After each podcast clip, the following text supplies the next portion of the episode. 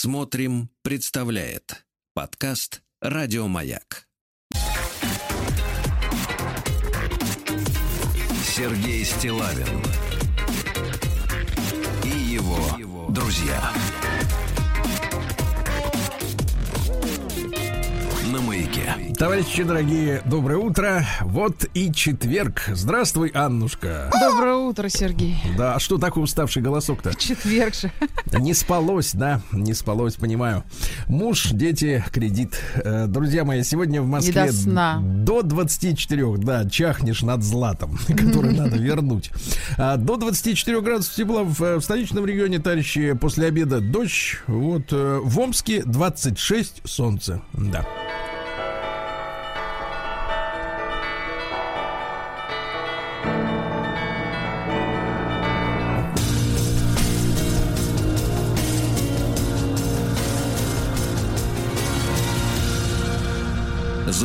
Зона 55. В Омской области, давайте начнем с хорошего, появится Академия биатлона. Вот, все это произойдет э, в Муромцево, на Крутой Горке и в Советском парке города Омска. Там обновят лыжи-роллерную трассу, лыжи зимой, роллеры летом, как понимаете, да? Ну вот, и дальше хорошая фраза. И откроют закрытый тир. Закрытый, в смысле, не, мог, не смогут туда прийти кто угодно. С крышей, в смысле. Типа вас. Закрытый. Нет, Да. нет, закрытый, что только спортсмены. Дальше. В Омскую область попытались, друзья мои, провести более 80 тонн зараженных овощей. Томаты, персики, перцы, а также срезы роз и альстромерий. Это очень красивый цветок, Как это нежный выглядит? такой. А он такой э, длинный зеленый стебель и, знаете, такой как подраспустившийся чуть-чуть тюльпан нежный. Они такие, Что значит Э, не- подраспустившийся? ну такой не прям бутон, а вот Ага. как будто открытые лепесточки. Я Они понял. нежно-белые, Так вот, нежно-розовые. внутри этих нежно-розовых бутонов сидят повелика, восточная плодожорка, западный цветочный трипс. Плодожорку и в Омск хотят. вирус, молчать, и вирус мозаики пепино. Ясно? Все, заставили все обратно увезти. Да. А Мич, дурачок, катался на своем Volkswagen Passat, вот с, Моя со включенными аварийными сигналами по тротуару Иртышской набережной. 37-летнего человечка вычислили через сутки по видеозаписи, потому что люди, наблюдавшие это, э, записали видео на телефон, загрузили в интернет, на него обратило внимание УГИП ДД по Омской области, теперь штраф 2000 рублей, да. За дурость тебе, 37-летний Амич. А омский рыбак, вы представляете, проплыл 8 километров по Иртышу, держась за лодку. И обессилевшего рыбака приметил полицейский, который бросился в Иртыш. Представляете, снял фуражку, бросился. Ну Вот, и спас э, замерзшего рыбака чудом. Дело в том, что мужчина когда забрасывал в третий раз, помните, в третий раз Невод. забросил он невод, да, он, к сожалению, упал из лодки, а селенок мало, не, не, так сказать, не смог подтянуться и залезть обратно. И 8 Ой, километров ужас. Плыл, понимаешь, за лодкой. Хорошо не утонул. Спасибо Просто товарищу замерз. полицейскому. Да, вы по его опокрели, это я понимаю. Да, 50 в Омской, в- слушайте, у вас один метод. В Омской области, а как же любовь? В Омской области создали региональный штаб по газификации. Очень хорошо, да. На омских пляжах разрушают, пока там нет загорающих, ну, то есть по ночам. Разрушают замки из песка, чистят территорию от осколков, окурков, потому что под замками из песка могут находиться различные ножи. Просеивают просто песок. Молодцы. Ножи, заточки, понимаете, да, Закладки. горлышки от бутылок, да. Дальше, да, вот у вас закладки, да. В Омске нашли полицейские десятилетнего школьника из Новосибирской области, который приехал в Омск погулять.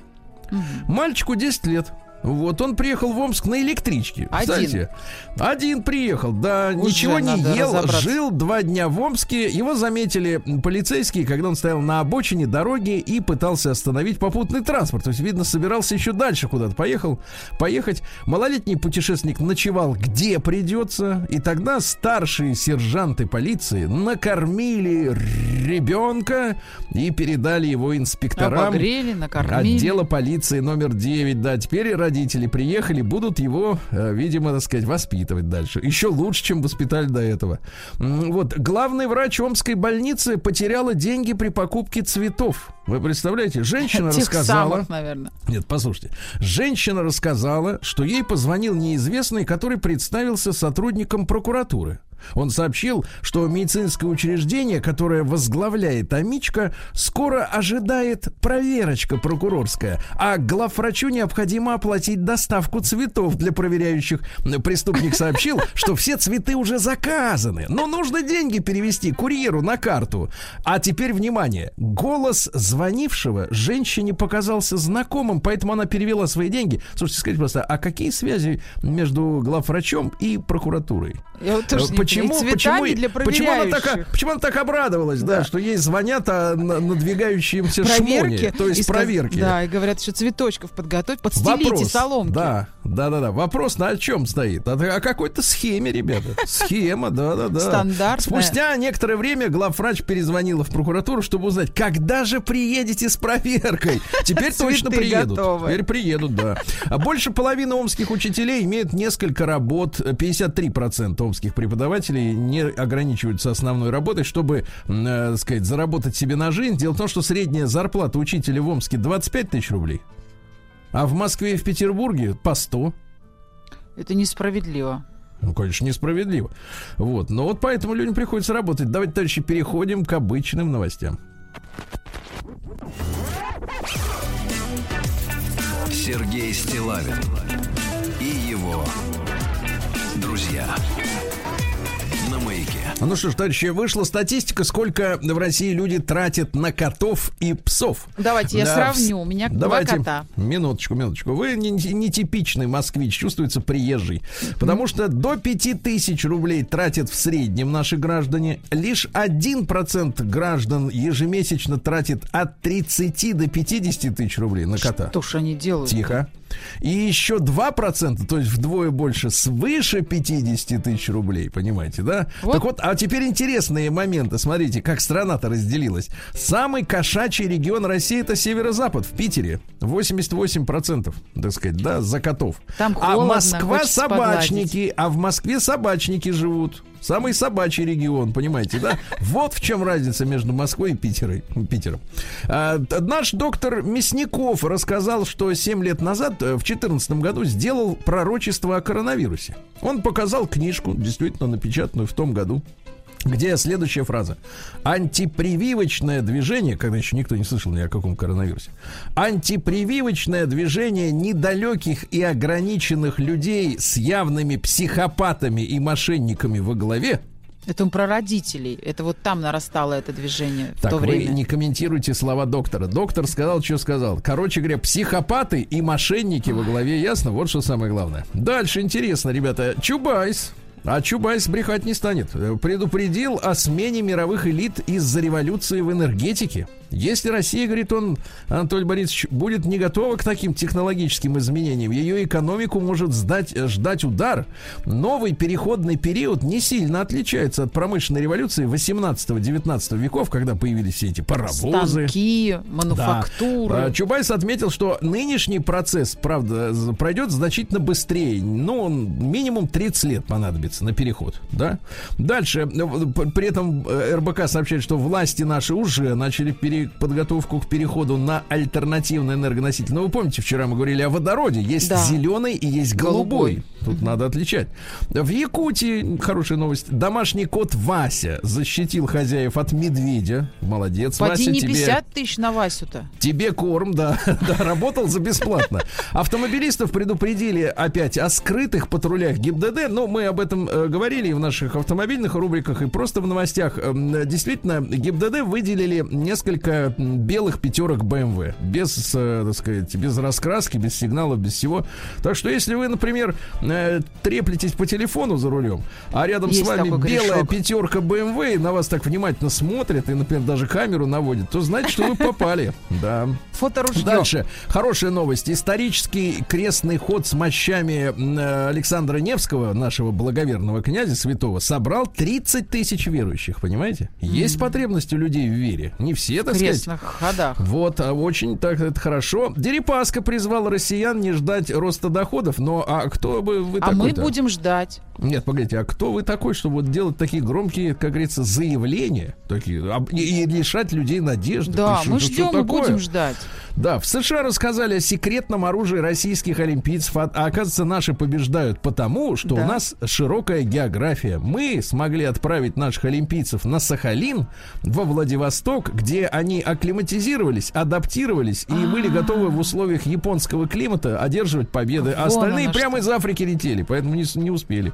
Э, Климатологи прокомментировали прогноз о смертельных волнах жары в России. Друзья мои, страшная статистика. В прошлом году, когда, в принципе, это было не так жарко, как, всего, как в этом, да, смертность от жары, дополнительная смертность составила 56 тысяч человек. Ну, вот жары, такая. да, прям. Не очень, да. Очень А. Закурившая в самолете россиянка Ирина заявила, что была без сознания. Без Понятно. попутал. Школьница 15-летняя Дарья, которая уже родила от 10-летнего школьника, рассказала о второй беременности. Это жительница Красноярского края. Правда, отлично.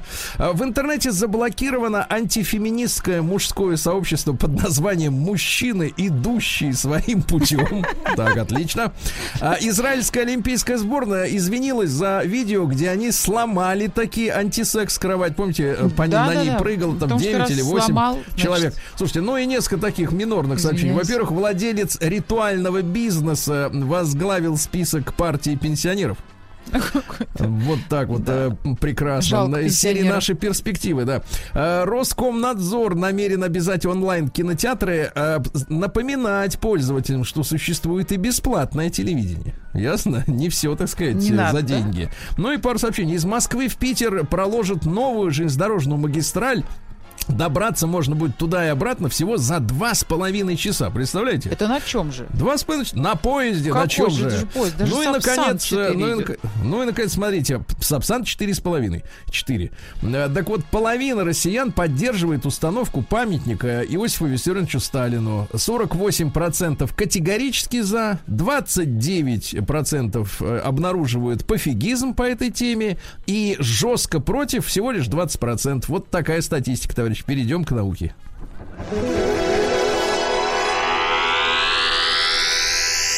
Наука и жизнь. Гениальное известие, товарищи. Ученые из Ливерпуля, э, это Англия, выяснили, что напитки с искусственными подсластителями на э, результаты э, тестов по коронавирусу оказывают воздействие и дают ложноположительный результат.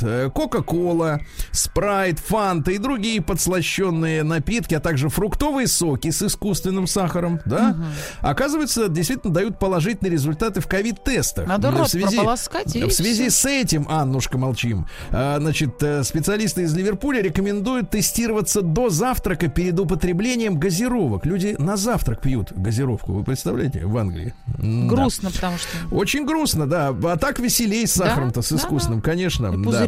Дальше. Э, Испанские ученые смогли сделать аппарат для получения воды из воздуха. Э, Портативная машина примерно 50 литров в день дает воды. Ну, там основа как кондиционер, она работает. ну, так Капельки собирает, да? да. Ученые а, нашли у- растение, способное вылечить коронавирус. Это чернушка посевная. Чернушка. Она растет в Черной Африке. Ой, извините, не в Черной, в Северной Африке, в Западной Азии. М, Да. Там есть S-белок, э, вернее, там вещество, которое блокирует S-белок коронавируса и не дает ему проползти в легкие. Чернушка, э, значит, способна снижать уровень сахара в крови, а также понижает арте- артериальное давление. Ищите в африканских Где магазинах. купить семена? Да, дальше. А математик нашел э, на вавилонской табличке так называемые пифагоровы тройки. Штаны. А, они были созданы за тысячу лет до Пифагора. Из чего следует вывод, что Пифагор вор, правильно? Ну вот. У, вегетарианцев чаще появляется депрессия, чем у мясоедов. Вот, да, хорошая новость. Жирафы оказались такими же социальными, как слоны. Они живут в матриархате и уважают бабушек, ясно? Ну и пару, и еще одно сообщение. В Мельбурне, это Австралия, открылся первый в мире центр психоделической медицины. Э, Там на деньги пожертвователей лечат при помощи наркотиков. Вот О, такие истории, ребята. Да, давайте к капитализму перейдем. Новости капитализма. Ну что же, в, в- в Голландию, они же Нидерланды, вернулись дикие лесные коты. Ну Уходили они спасибо. оттуда, да? Уходили от голландцев, теперь решили вернуться. Да. Финская фирма Ренц запустила э, проект э, по производству кроссовок из кофейной гущи. Как же в Замечательно. пришло. В Британии женщина рассказала о том, что вышла замуж за дружка своего сыночки. Когда ему было 16 лет, она обратила внимание на друга своего сына. Вот. Дело в том, что у Мэрилин, ее зовут Мэрилин, э, есть синдром хронической усталости. Ей очень нужен был помощник. Она по- получила в лице 16-летнего мальчика и помощника, и любимого человека. Говорит, что Счастье. все родственники назвали ее педофилкой и отвернулись от нее, но для нее важна только любовь. Счастье Да. любит тишину. Не Конечно, надо было ага. рассказывать. А, Женщина полгода жила с непогребенным телом мамы и получала за нее пенсию в Америке. Так бывает, да. Дальше, э, то, друзья мои, надзирательница э, в Лондоне э, занялась сексом с заключенным и пошла теперь за решетку. Э, 26-летняя надзирательница Ятевуладио Матуасильва. Ну, это британские имена на английские. Вы, наверное, такие встречали в учебниках английского языка. Заявила, что у нее провал в памяти, из-за чего она не знает, как же оказалась э, в камере заключенного и почему нее были наполовину приспущены портки. Ага. Это вот, знаете, две новости говорят о том, что женщины одиноки. Нет мужчин. Конечно, одиноки. Ничего, мы всех утешим. Ну и пару со- и еще главное сообщение. Агрессивный француз отказался надевать маску в автобусе. И сбил контролера. Вы представляете, до чего дошло дело? А, переходим к России, матушки.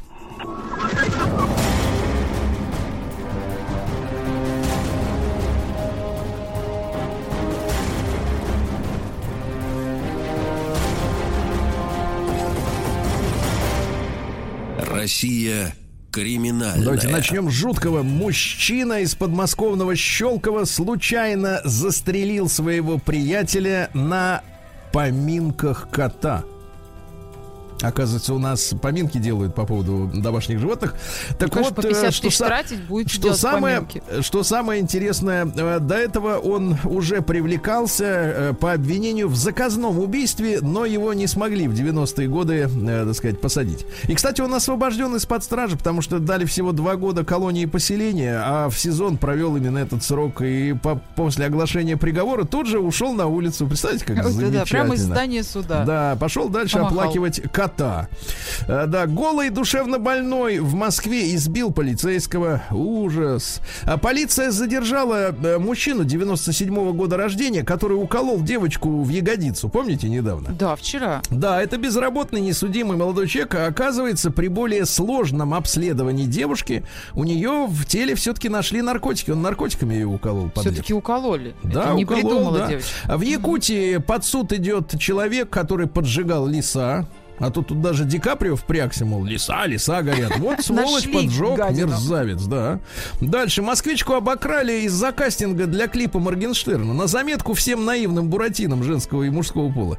А 33-летняя жительница, мне кажется, аудитория Моргенштерна помладше, да, в принципе-то? Ну, а нет, он завоевал, знаете, покрыл тихо, всех. тихо. Покрыл всех. Так вот, а, заполнила анкету якобы для участия в клипе в новом. Ее попросили выслать интимную фотографию, а потом сказали, девочка, за то, что мы ее не опубликуем, вот тебя голышом, э, дай-ка нам денег. Она перечислила криминаль- криминальным элементам 50 тысяч рублей, когда поняла, поняла, что фотографию не убирают и они не остановятся, заявила в полицию. 33 года. Вот мозги.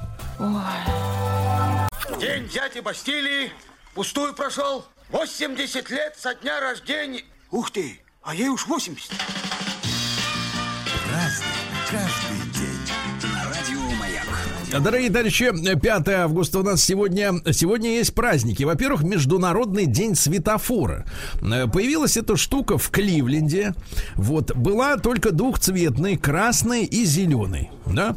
Сегодня есть еще желтый э, цвет. Э, Ну, это так, для тех, кто, так сказать, для кого желтый цвет? Который готовится прыжку. го- а, желтый для тех, кто готовится. Конечно. Отлично. А и белый для Да. трамваев, знаете? Дальше, минуточку. Трамвай это уже профессиональная история. Э, День под названием «Работай как собака». Э, Собаки, конечно, не работают, но мы понимаем, о чем Как идет конь речь. можно В. Иране, как вы как лошадь, э, Да. кто-то как собака, да. Э, В, э, в, в Питере как кот.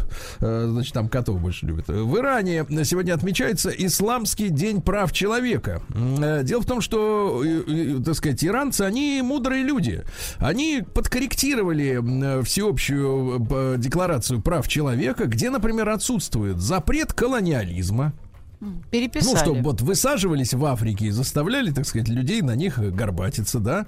Вот, записали в эти права э, право бороться с колониалистами, э, право защищаться при угрозе жизни. Во Всемирной декларации этого нет, товарищи. А, А защищаться А надо, надо, да.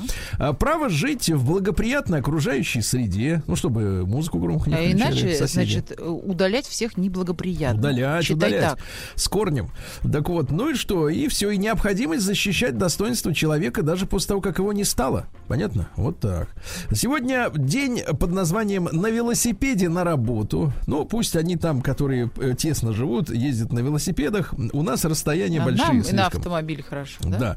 Да. И электрички есть, конечно. День зеленых перцев. Прекрасно. День устриц. вот Очень вы вкусно. скажите, пожалуйста, запиваете э, брютом-то Да, э, прям устрицы? так. А что вот скажите вашему организму, какой прок-то вот от того, что это слизь вот эту вот глотаете? Это очень приятно. Это такая Нет. холодная э, белковая масса. Вот мы и узнали. То есть такая вам нравится, да, Да. хорошо. День Устрицы разглядывания. да, тут главное вас. слово холодная белковая масса. Но она же во льду лежат. День, хорошо, я понимаю. День будем замораживать, да. День разглядывания горизонта. Сидишь, глядишь, хорошо. День пьяного курсанта. Так. Отмечается день распрямившегося штопора. Это ну, от чего он праздник. может распрямиться? Нет, от того, что устал вы- вы- вытаскивать пробки. А у него же теперь да? ручки есть. Ему так Ну, помогают. Это, это у дорогих, а у настоящих штопоров есть только одна ручка. Вот. День э, пива под названием ИПА. Это Indian Pale Ale. Ну, такая вот с горчиночкой. День нижнего белья. Вот, очень хорошо. Я поговорил бы с вами об этом, но нет времени. Ну и Трофим Бессонник сегодня. запустим. Смотрите, профи- Трофим Бессонник. Идет работа, спать неохота. Первый э, лозунг. И второй. На Трофима долго спать, добра не видать. Вот Кто рано к событию. встает, тому Бог подает. Можно Это уже- добавить. Это уже не отсюда. Почему же? Работа не волк, в лес не убежит. Вот ваша поговорка. А В 1420 году э, чешские табориты, ну, э, это вот э, разного рода еретики, то есть э, те, которые, например, ну, добились какого-то результата на идеологическом религиозном поприще, они стали официально признаваемой, уважаемой конфессией. А которые не Да? добились, еретики. А которые не болеют, они еретики. Ну, это как в революции, да. Если везде, революция удалась, э, то, в принципе, это революционеры. Если нет, то путчисты или м, заговорщики. Так вот, Чешские табориты выдвинули свою программу под названием «12 пражских статей», э, которые потребовали, смотрите, в 1420-м, 15 век, уничтожить роскошь, первое, уничтожить нравственное зло, понимаете? Вот просто вот повсеместно Оно уничтожить от роскоши его. просто. Нравственное зло идет. Но это не напрямую. факт, а может наоборот. А может наоборот. И отменить иконопочитание потребовали. Ну точно, еретики. Да, да. Также под смертными грехами табориты подразумевали социальную эксплуатацию. То есть ты на меня работаешь, я тебя эксплуатирую. Человек и наоборот. волк. Да, но это были радикальные гуситы. Вот. Ну а что дальше-то произошло? Дальше э, руководил ими Ян Жижка. Жижка. Вот после смерти он завещал с себя снять кожу. Ужас. натянуть Зачем? на барабан, на А. барабан, чтобы бодрить своих воинов. Чтобы да. барабан Вот. призывал к дальнейшим. Да. А еще один руководитель, у них был по, по фамилии Прокоп Голый. Ну, такие говорящие, зы, зышка да голый, вот и все, да. И барабан. Дальше, в 1699-м на рейде Таганрога прошел первый смотр-парад и первые маневры российского флота, то есть, э, сказать, красота. А в 1772-м состоялся первый раздел государства, который назывался Речь Посполита. Мгм, Польша. Э, ну вот э, не Теперь Польша, это такая боль- большая большая страна. Была от моря до моря, они говорят от може до може. У них море это може. О. Так вот, между Россией, Пруссией и Австрией. э, Поляки помнят, что делили мы. А вот то, что прусаки и австрияки делили, это как бы они, так сказать, молчат. Подзабыли. Да, в 1789-м во Франции отменили крепостное право, видите, как давно. А в 1844-м Илья Ефимович Репин. Вот вроде бы, товарищи, хороший художник, да? Бурлаки на а Волге. ведь, да нет, бурлаки это ладно, это так, э, так сказать, расходный материал. А вот э, его самое главное полотно под названием «Иван Грозно убивает сына», ведь это какая идеологическая диверсия против Рюриковичей со стороны, ну, фактически династии Романовых. Потому что при помощи одной этой картины э, всем людям внушили на все оставшиеся времена, что Иван Грозный лично убил своего сына. Хотя, Дискредитировал просто. хотя доказательств вот прямых, как говорится, уголовное дело не, не закрыто. А он кто художник, ка- он так видит. Нет, дело в том, что а сила-то какая искусство заключается в том, что э, а он же внушил этот э, якобы факт на эмоциональном уровне, понимаете? А эмоции это очень сильная история для обычного человека. То есть человеку говоришь спокойным языком факта, ему, собственно говоря, плевать. То же самое, если ты опишешь с точки зрения переживаний, он-то запомнит. Вот так мы запомнили вот эту этот Грозный фейк, убил своего фейк, сына. фейк, самый настоящий, да. Дальше. э, В 1850-м родился Ги де Мапассан, замечательный э, художник. Вот, он, к сожалению, вез разнузданный образ жизни. О Понимаете, чем и да? писал. Вот, да, чтобы познать материал, окунулся с головой в грех, в срамоту. Ну что ж, конечно, Да, да, никто да, не будет да. неправду читать. Сифилис приобрел, а тогда его Тогда лечить все умели плохо, да. Ну, что значит, э, э, есть у него прекрасное произведение, помимо прочих, «Пышка». Помните, как женщину, так сказать, имели, э, так сказать, в виду имели? Да, ставили в заложницы, в заложницы, так сказать, для того, чтобы пошел дальше поезд. Страшная история. Цитаты. Те, кому не довелось испытать поэтическую любовь, выбирают женщину, как выбирают котлету в мясной лавке, не заботясь ни о чем, кроме качества мяса. А? Видите, взрел, зрил видите-то? корень. Сифилис в итоге. Значит, дальше. Законный поцелуй никогда не может сравниться с поцелуем украдкой. Законно это значит в браке. Дальше. Женщины — это взрослые дети. Зрелость ума их приостанавливается на 18 году жизни. Уважаемые феминистки могут предъявить А вот иск тут- Гиде Мапасана. Да, вот Дальше. тут я, конечно, поговорила. Давай, давай, закипай, давай. Но это сказал великий человек. Давай. Великий. Сифилисом, который заболел. Вот видите, вам одни цитаты нравятся, Да. другие нет. А Ну, надо а тут он принимать целиком. ошибался, тут был прав, как же я Ага, конечно, как вам удобно. Анализ Так вот, надо, анализ в голове Минуточку. Женщина, у вас не может быть анализа, потому что у вас небо 18 голубое из-за океанов. все Да, остановилось. женщины это взрослые дети, зрелость ума их приостанавливается на 18 году жизни. Они пустые, ограничены. Их стремление к несправедливости, их инстинктивное коварство и непреодолимая склонность к лжи – основной порог женской натуры. Еще раз цитата закрыта. Гив де Мапасан. Вот. Такая. И, наконец, смотрите, тоже умная, но, наверное, не слишком вас обидит. Женщины бывают до бесконечности верны или, точнее, до бесконечности навязчивы. Вот так, да. Вот так Ну, вот, да. простим ему. Дальше, товарищи, в 1861-м президент США Линкольн подписал указ, указ о введении подоходного налога. Ну, всего лишь 3% от доходов, которые превышают 800 долларов в год. Но это очень большая сумма по тем временам. Сейчас в Штатах 37%. Как они разга- а при, при высокой зарплате она вырастает до 40%, ну и плюс э, 400 долларов в месяц э, стоит э, страховка медицинская. Если вы хотите, чтобы вам вылечили все, э, что вдруг заболит, да, М, вот 400 долларов в месяц.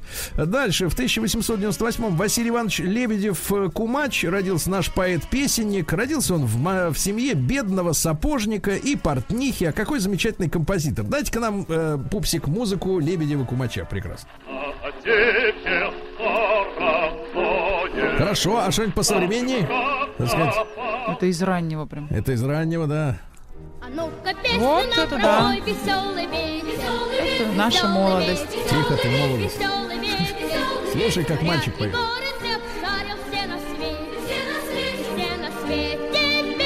Видишь, мальчик поет, а девочка подпевают. Все как у Гида Мапасана. Да, в 1905 году в Бельгии в воскресенье впервые объя- объявили законным выходным днем. Понимаете, а до этого у них на Западе, извините меня, не было такого. То есть было суббота, Они воскресенье, а всё саботировали воскресенье работай. работу, но Да. незаконно. В тот же день родился Артем Иванович Микоян, авиаконструктор замечательный, да.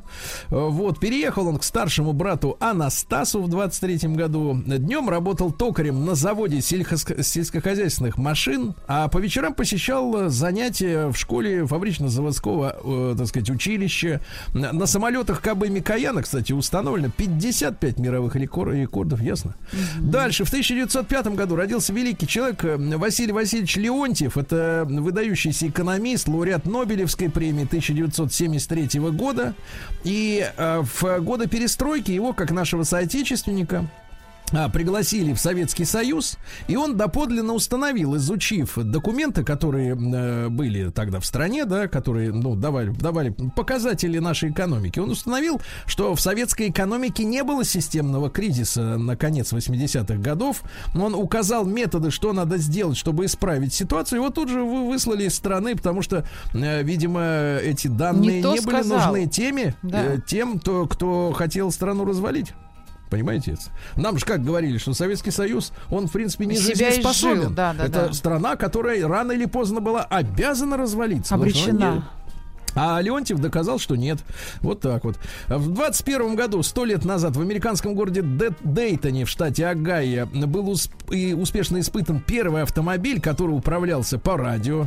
Ну, по радио. Ну, настоящие, не эти, не игрушки, да. В 24 году в Турции запрещено многоженство в этот день. Вот видите как. А в молодцы. 39-м, см- смотрите, ребята, Обратно интересно. разрешили, нет? Нет, в 39-м во время боев на Халкинголе, где наши сражались с японцами, да, помогали, э, так сказать, монгольским товарищам, э, наш летчик Михаил Ююкин впервые в мире направил свой горящий бомбардировщик на наземную цель противника. То есть не Гастелло это первый сделал, а именно Михаил Ююкин.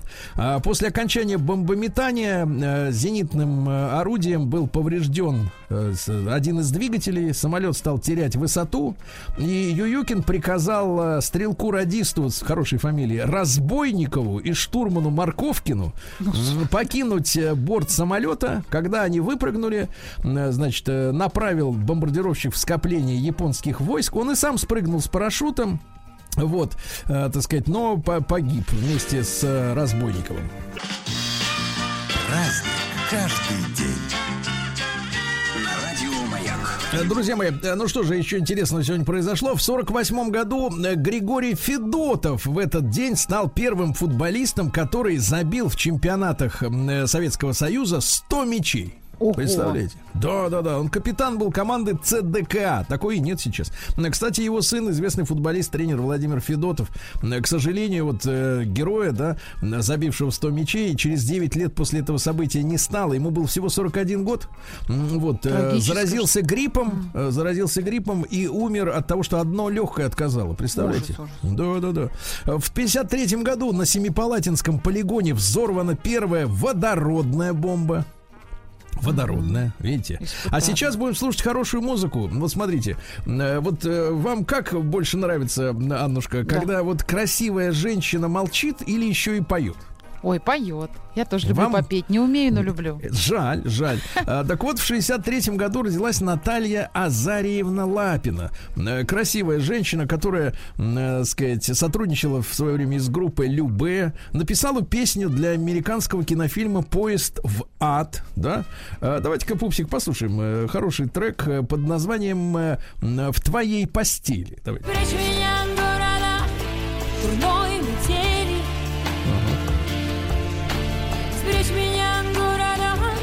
своей постели. Прячь меня в своей постели. Впервые Видите, слышу. прекрасно, прекрасно. Ну вот запоминайте, запоминайте. Это настоящая музыка, да. да. В нос немного, Да, да? да, Сонорный звук. Э, Да, да, да, я понимаю. Э, В 63-м году в Москве м, американцы, великобританцы и наши подписали договор о запрещении испытаний ядерного оружия в атмосфере.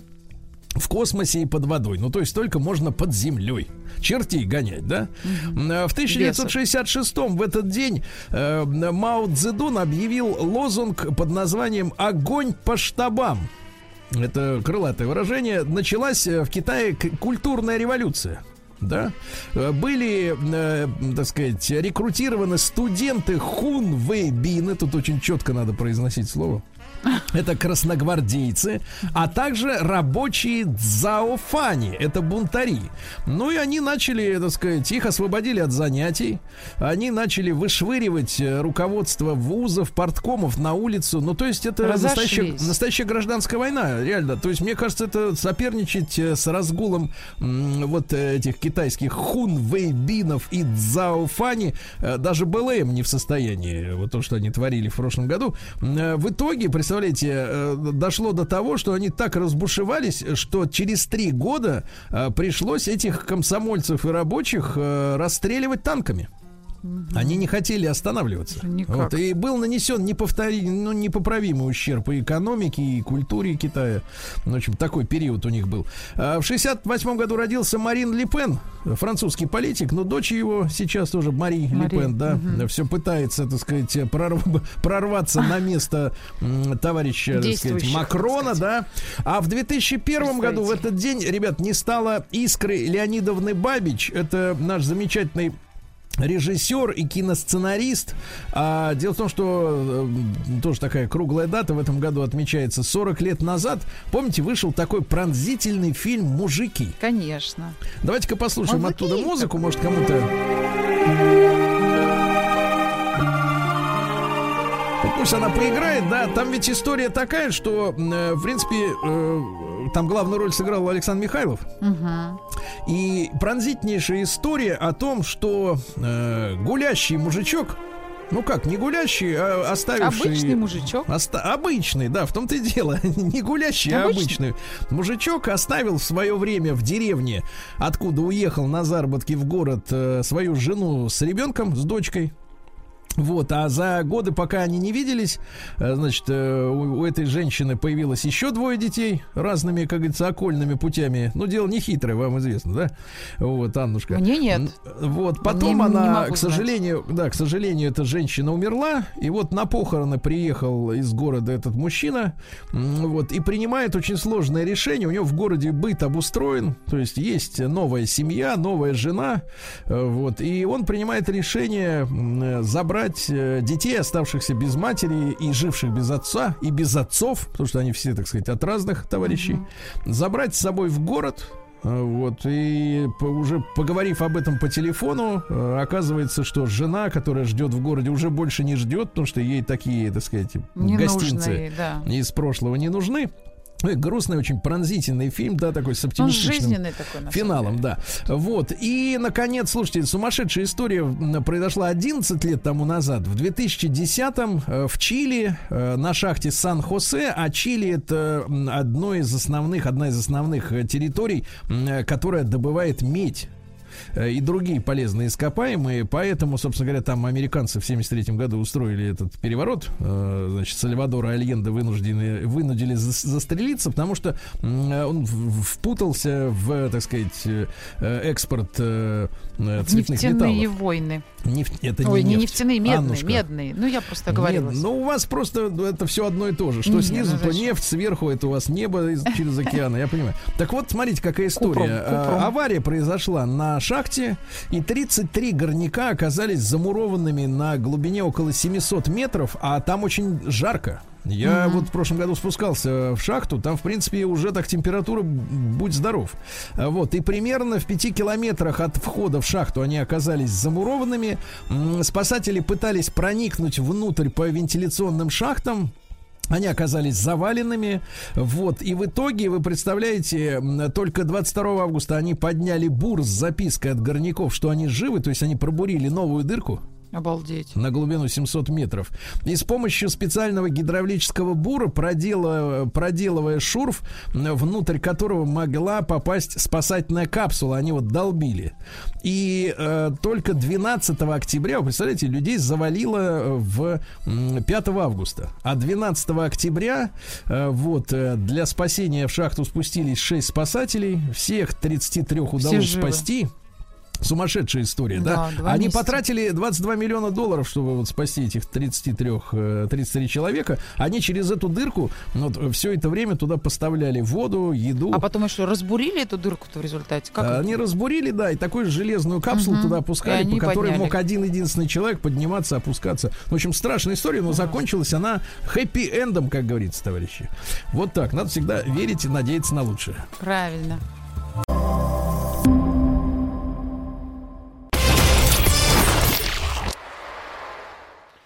Доброе утро, страна. Меня зовут Рустам Вахидов. Вы слушаете и смотрите специальный проект «Вакцинация Live». В нашей студии доктор Сергей Васильевич Царенко, заместитель главного врача 52-й больницы, заслуженный врач Российской Федерации, доктор медицинских наук, профессор МГУ. Сергей Васильевич, доброе утро. Доброе утро. А, у вас есть возможность нас не только слышать в эфире радиостанции «Маяк», но и видеть прямо сейчас на платформе «Смотрим». Заходите на сайт смотрим.ру, либо скачивайте приложение для своего iOS, либо Android устройства. Звоните нам в прямой эфир 8495-728-7171, задавайте свои вопросы, пишите на наш WhatsApp и Viber портал плюс 7967 103 5533. И сегодня очередная мини-лекция в рамках нашего проекта. Очень важная тема, о которой будет сегодня говорить э, Сергей Васильевич, это, конечно же, осложнения и последствия, которые ждут э, человека, который переболел ковидом. Ну вот в частности, например, меня, потому что у меня это произошло в ноябре э, 2000, получается, 2020 года. Э, Огромное количество пугалок есть, огромное количество информации в сети интернет, с которой э, тебе приходится знакомиться, ну, практически в ежедневном формате. А, Поэтому, если у вас есть вопросы, обязательно задавайте самые интересные, самые важные. А, Мы обязательно обозначим для себя, и Сергей Васильевич попытается ответить. Начнем, да, вот с нашей традиционной мини-лекции, Сергей Васильевич. Итак, осложнения и последствия. Итак, осложнения, последствия. Ну, наконец-то, уважаемые друзья, я вам расскажу то, что я не просто знаю, а пережил и переживаю сейчас по- за последнее время. А Поскольку э, 17 марта прошлого года у нас в 52-й больнице появился первый пациент с ковидом, после этого э, перед моими глазами прошло больше там примерно 7-8 тысяч пациентов, э, и, в общем, насмотрелся я на эту болезнь серьезно. И моя задача э, попытаться вас не напугать, а объяснить, что это не какой-нибудь там э, ковидик э, или какой-нибудь простудочка, которую можно переболеть, отряхнуться и пойти. А, к сожалению, очень многие люди не в состоянии отряхнуться и пойти. И это может иметь серьезные Ну, последствия. не до конца понимают, например, да, тех же самых осложнений, с которыми можно столкнуться, э, если мы говорим о протекании, например, тяжелом протекании заболевания, и об осложнениях и последствиях, да, с которыми человек, который переболел ковидом, в той или иной степени может столкнуться. Сергей Васильевич, вам слово. Пожалуйста, первый слайд. Значит, э, друзья мои, значит, э, из каждых 100 заболевших 20% болеет э, средне тяжело или тяжело. То есть каждый пятый имеет определенную серьезную симптоматику. Э, Значит, какие осложнения э, бывают э, от э, ковида, от э, вирусной ин- инфекции? Ну, самые тяжелые, самые проблемные и самые частые – это легочные осложнения. Как вы помните, я вам говорил, что э, в момент контакта вируса с э, иммунной системой, иммунная система старается, слишком старается работать и вы- выбрасывается в кровь большое количество воспалительных белков, цитокинов, и этот выброс цитокинов, он прямо пропорционален частоте развития легочных осложнений. Отсюда, э, уже я упоминал об этом, один из серьезных, э, прогностически сложных э, проблемных симптомов – это повышенная температура, долго сохраняющая человека. Поэтому не сидите, пожалуйста, э, с ковидом дома и не изображайте себя героев, если у вас высокая температура. Вот. А в последнее время и даже субфибрильная температура 37 с небольшим, сохраняющаяся, тоже серьезный симптом, который требует врачебного внимания. Так вот, чем дольше длится температура, чем больше воспалительных белков, тем чаще поражаются легкие. А, И э, это приводит к тяжелой дыхательной недостаточности. На следующем слайде покажу, как выглядит компьютер-томограмма и что происходит с легкими. А, Значит, на этом... Не-не-не, верните, пожалуйста. Давайте вернем первый слайд. А, да. а, Значит, э, другие осложнения, которые бывают чуть реже, но не тоже не менее серьезные.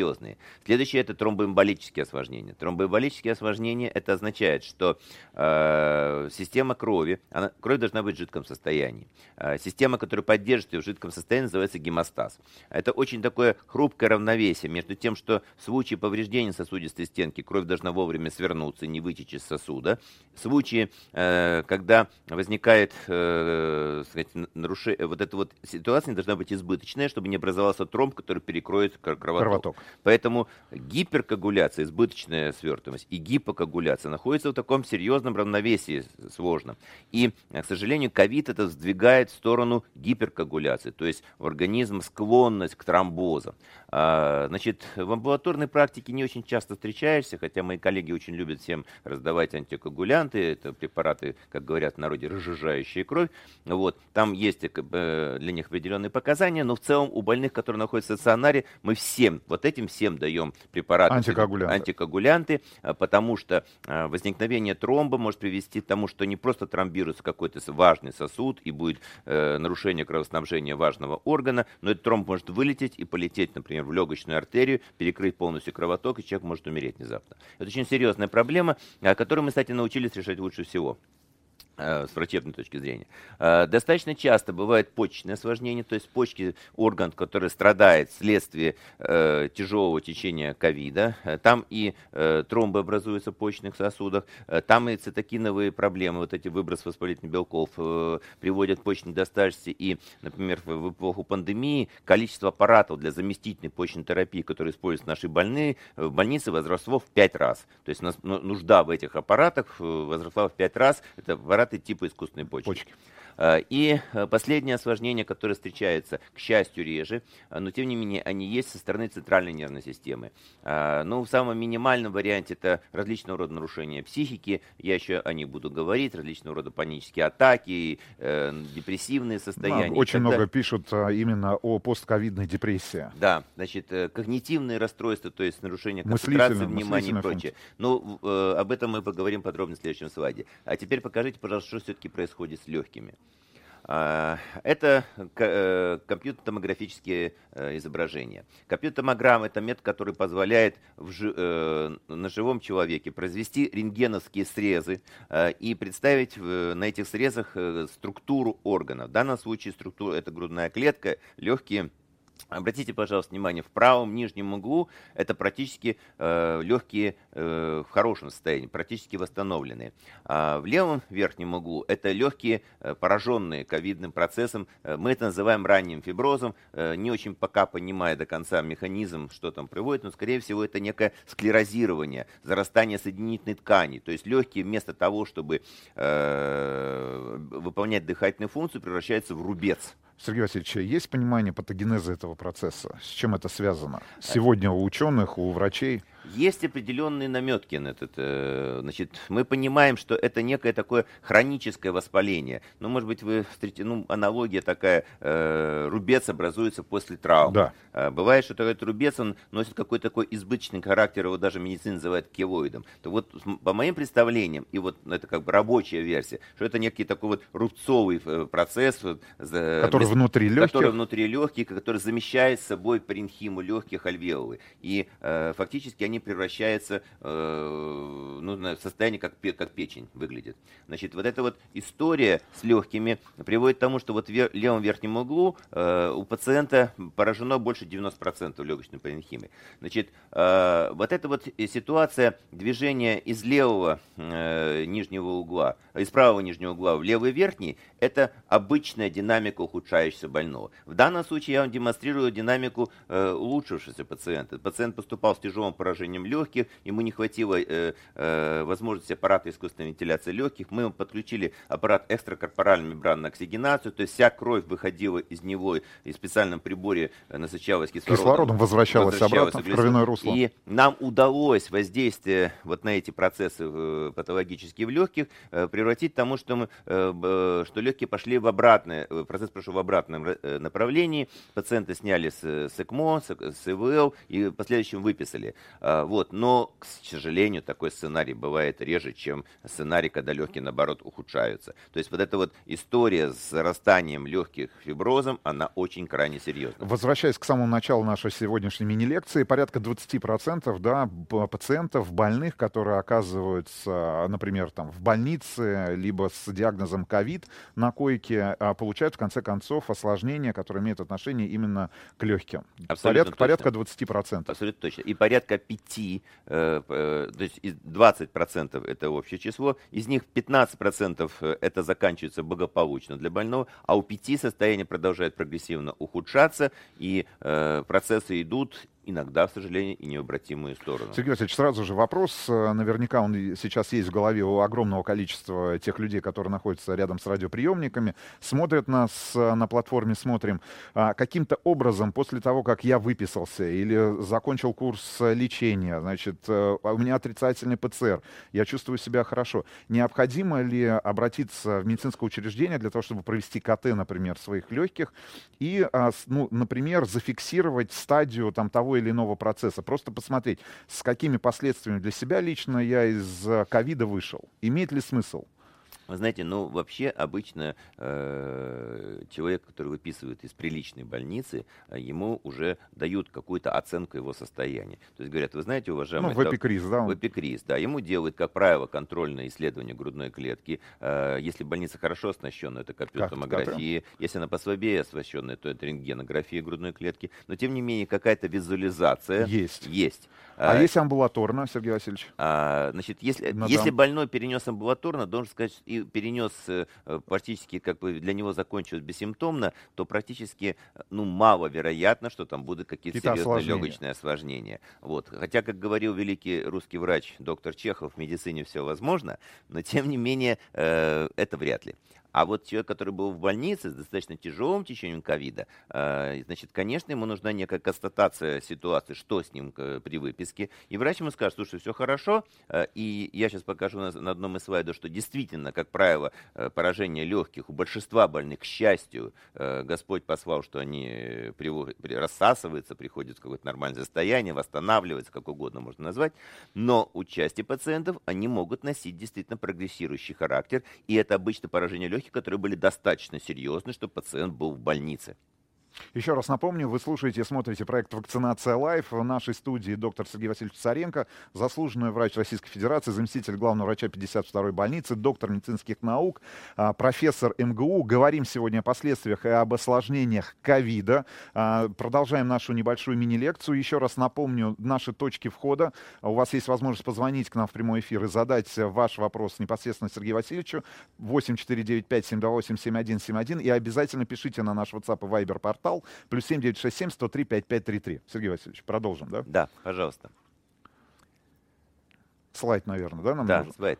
И, наконец, о- последствия. То есть вот в принципе, вот то, что вот до сих пор я говорил, это, наверное, правильно назвать осложнениями. Осложнениями. Теперь Да. последствия. Теперь последствия. То есть человек Переболел. переболел, э, перекрестился, выздоровел, слава богу. Вернулся к Верну- более-менее нормальной жизнедеятельности. Да, и чаще всего это возвращение достаточно благополучное. Ну, я, например, в прошлом, э, там, в апреле 2019 года переболел, э, перекрестился, тряхнулся и пошел работать в красную зону. И это, слава богу, что это произошло. Тем не менее, как я уже сказал, у ряда пациентов, особенно серьезные вот эти вот фиброзные рубцовые изменения в легких, они могут постепенно нарастать. И это требует врачебного наблюдения, э, э, врачебных действий, э, лекарственной терапии, реабилитационных мероприятий. Скажу откровенно, еще не до конца понятны, какие, что из них эффективно достаточно, а что нет. То есть это такие еще идут поиски необходимых препаратов, потому что болезнь новая, ситуация новая, такой массовый массового э, поражения легких, как мы сейчас имеем, Ну, мы с этим не не было. сталкивались. Да, мы Хорошо. Сергей Васильевич, есть ли уже понимание у вас, а, как у практикующих а, врачей, да, которые занимаются этой проблемой там каждый день, каждый день бывают в красной зоне, а, насколько чаще а, человек, переболевший ковидом, получает осложнения, а, чем, например, ну, обычно э, это, это- это сравнение используют наши коллеги, например, чем при заболевании гриппом, тем же самым сезонным. Насколько чаще мы получаем осложнения, в конце концов? И насколько, может быть, они серьезнее? осложнение от ковида э, встречается не меньше, чем на пару порядков чаще, чем э, От, от гриппа. от гриппа. Пару порядков это означает в 10, 10. почти в 100 раз. То есть М, это- ну, осложнений, это очень осложнений цифра. гораздо больше. А, Летальность от, э, в, десятки, в 10-15 раз больше от ковида, нежели от гриппа. Поэтому сравнение пандемии ковида э, с пандемией гриппа некорректно. Все, ребят, забываем мы и не сравниваем, вычеркивайте из своих ежедневников. Осложнения там на порядок чаще возникают, соответственно, смертность тоже на порядок выше. Поэтому, э, более того, никогда мы не видели, что после гриппа или после других респираторных инфекций человек так долго себя плохо чувствует. Э, поэтому, вот, на, пожалуйста, на, этом слайде, еще раз его по- покажите, пожалуйста. Значит, э, у человека, перенесшего ковид, даже как бы без последствий, мы наблюдаем, что у него возникает очень часто обострение различных рода заболеваний, э, которые как бы не имели отношения к ковиду. Э, Например, аутоиммунные болезни. Аутоиммунные болезни, здесь есть некая аналогия э, медицинская между ковидом и аутоиммунными болезнями. Аутоиммунная болезнь означает, что аутоиммунитет, иммунитет атакует себя, свои ткани. И в результате возникает заболевание, одна из самых частых системная красная волчанка, есть еще э, склеродермия, еще ряд заболеваний, э, псори- псориаз из известных заболеваний. Так вот, э, эти аутоиммунные заболевания – это атака иммунитета против себя. Вы помните, когда я вначале говорил, что иммунитет атакует легкие? Даже похожая Очень история. похоже. Видимо, какой-то он немножечко сходит с ума, этот иммунитет, и дальше он продолжает находиться в этом Состоянии. ненормальном состоянии. Вот. Поэтому такое, наша больница всегда специализировалась в, мирной жизни на аутоиммунных заболеваниях, в том числе на поражениях почек и прочее.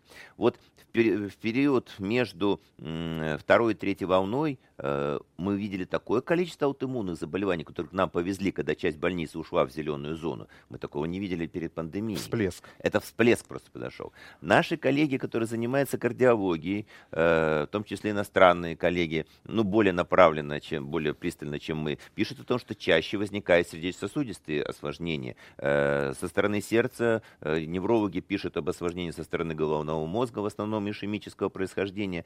И я думаю, что по мере накопления информации станет понятно, что э, будут и другие осложнения. Я могу предположить, что будет всплеск э, тех же э, осложнений со стороны почек.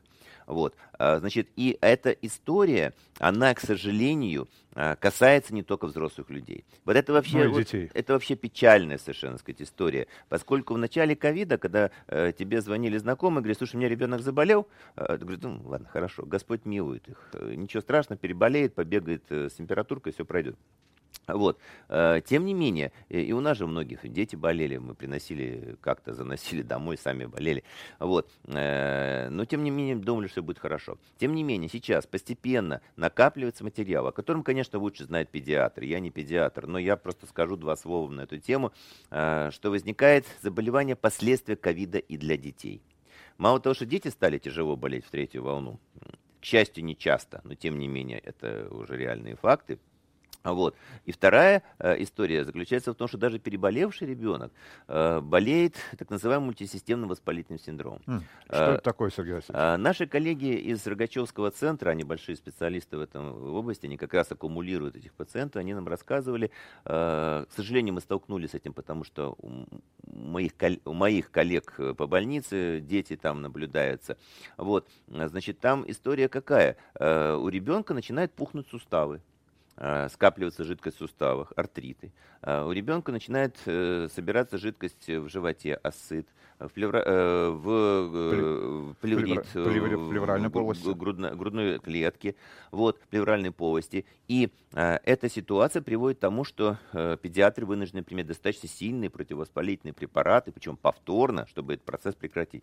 И, в общем, не очень понятно, куда этот ребенок движется. Может быть, это у него дебю- дебют той же системной красной волчанки или нового Аутоиммунного заболевания. заболевания. Да, увы, увы.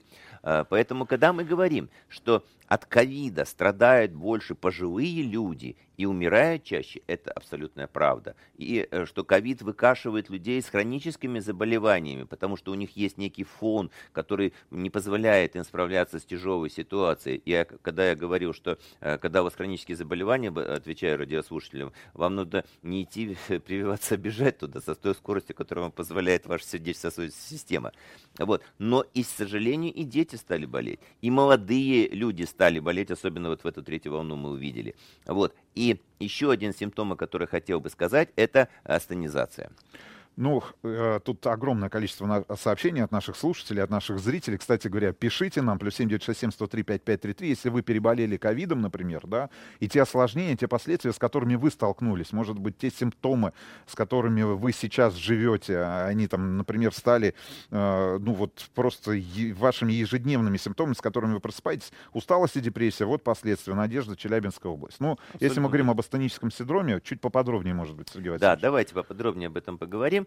Э, Значит, опять же, я с этим сталкиваюсь по- постольку поскольку, поскольку все-таки я реаниматолог, и у меня задача э, это с крайне тяжело больные, но волей-неволей вокруг же есть люди, которых ты вылечил, которые твои знакомые и прочее. И сплошь и рядом. Э, Эту статистику я лично не веду. Может быть, интересно будет в качестве проекта наших радиослушателей, при- чтобы они прислали, мы можем какую-то сделать срез. Срез. Срез, это будет, наверное, любопытно. А вот э, посмотреть с врачебной точки зрения. А, Но очень частые жалобы на астенизацию. Говорят, слушай, я после ковида как будто мешком по голове стукнутый. То есть у человека э, выраженное снижение настроения, а, у него нету сил, а, у него нет сил на э, социализацию, у него нету сил на семейные э, обязательства, он с, с- с трудом себя поднимает с утра, идет на работу. У очень многих нарушен сон. Э, Нарушение сна я знаю по себе, у меня до сих пор сон нарушен после перенесенного ковида, в 5 утра просыпаюсь как штык. А Вот. Э, И вот это вот история э, с снижением жизненной общей потенции, как раз та история, когда э, меня спрашивают, что будет после прививки, не снизятся ли у меня сексуальные функции. Я говорю, что будет после ковида у вас, потому что вам после ковида может вообще ничего не хотеться. Ну, И в вот- принципе. В принципе. Очень люди, многие жалуются на снижение э, концентрации внимания. Э, Я это на себе не пережил, но тем не менее э, люди достаточно серьезные, достаточно образованные, привыкшие головой думать, работать этой головой, говорят, слушай, не могу вспомнить слова, э, имена, телефоны, какие-то дела, вспоминая, записывая и прочее. То есть что это было? Это были микротромбозы, микротромбы в сосудах, либо это было воспалительные изменения в мозге, которые клинически не проявлялись, потому что внимание врачебное было акцентировано на легочных проблемах и так далее, и так далее. Вот. Но, тем не менее, э, наверняка э, центральная нервная система пострадала, поскольку я, да, забыл сказать, в остром периоде очень частые симптомы у человека э, нарушения нейропатические. То есть его где-то жжет, печет, нарушается вкус, нарушается обоняние, это поражаются периферические нервные корешочки. Можно предположить, что поражается и центральная нервная система в том числе. Поэтому астенизация длительнейшая, иногда до, до 3-4 месяцев. И э, мы тоже, в- врачебное сообщество пытается подобрать какие-то механизмы э, врач- э, лекарственные как-то на это воздействие, но пока это все идет всё на ощупь, и я не могу сказать, что мы очень успешны в этом. Сергей Васильевич, есть у нас звонок от наших слушателей. Доброе утро. Представьтесь, пожалуйста, как вас зовут. О, у нас есть видеозвонок. Доброе утро. Здравствуйте. Здравствуйте. Говорите, пожалуйста. Меня зовут Светлана, у меня дочери 19 лет, нам 18 лет был поставлен диагноз. а, В центре Рогачева мы лежали, первичный иммунодефицит. Генетических изменений не выявлено никаких, и э, каждый месяц мы, нам ставят иммуноглобулин в стационаре.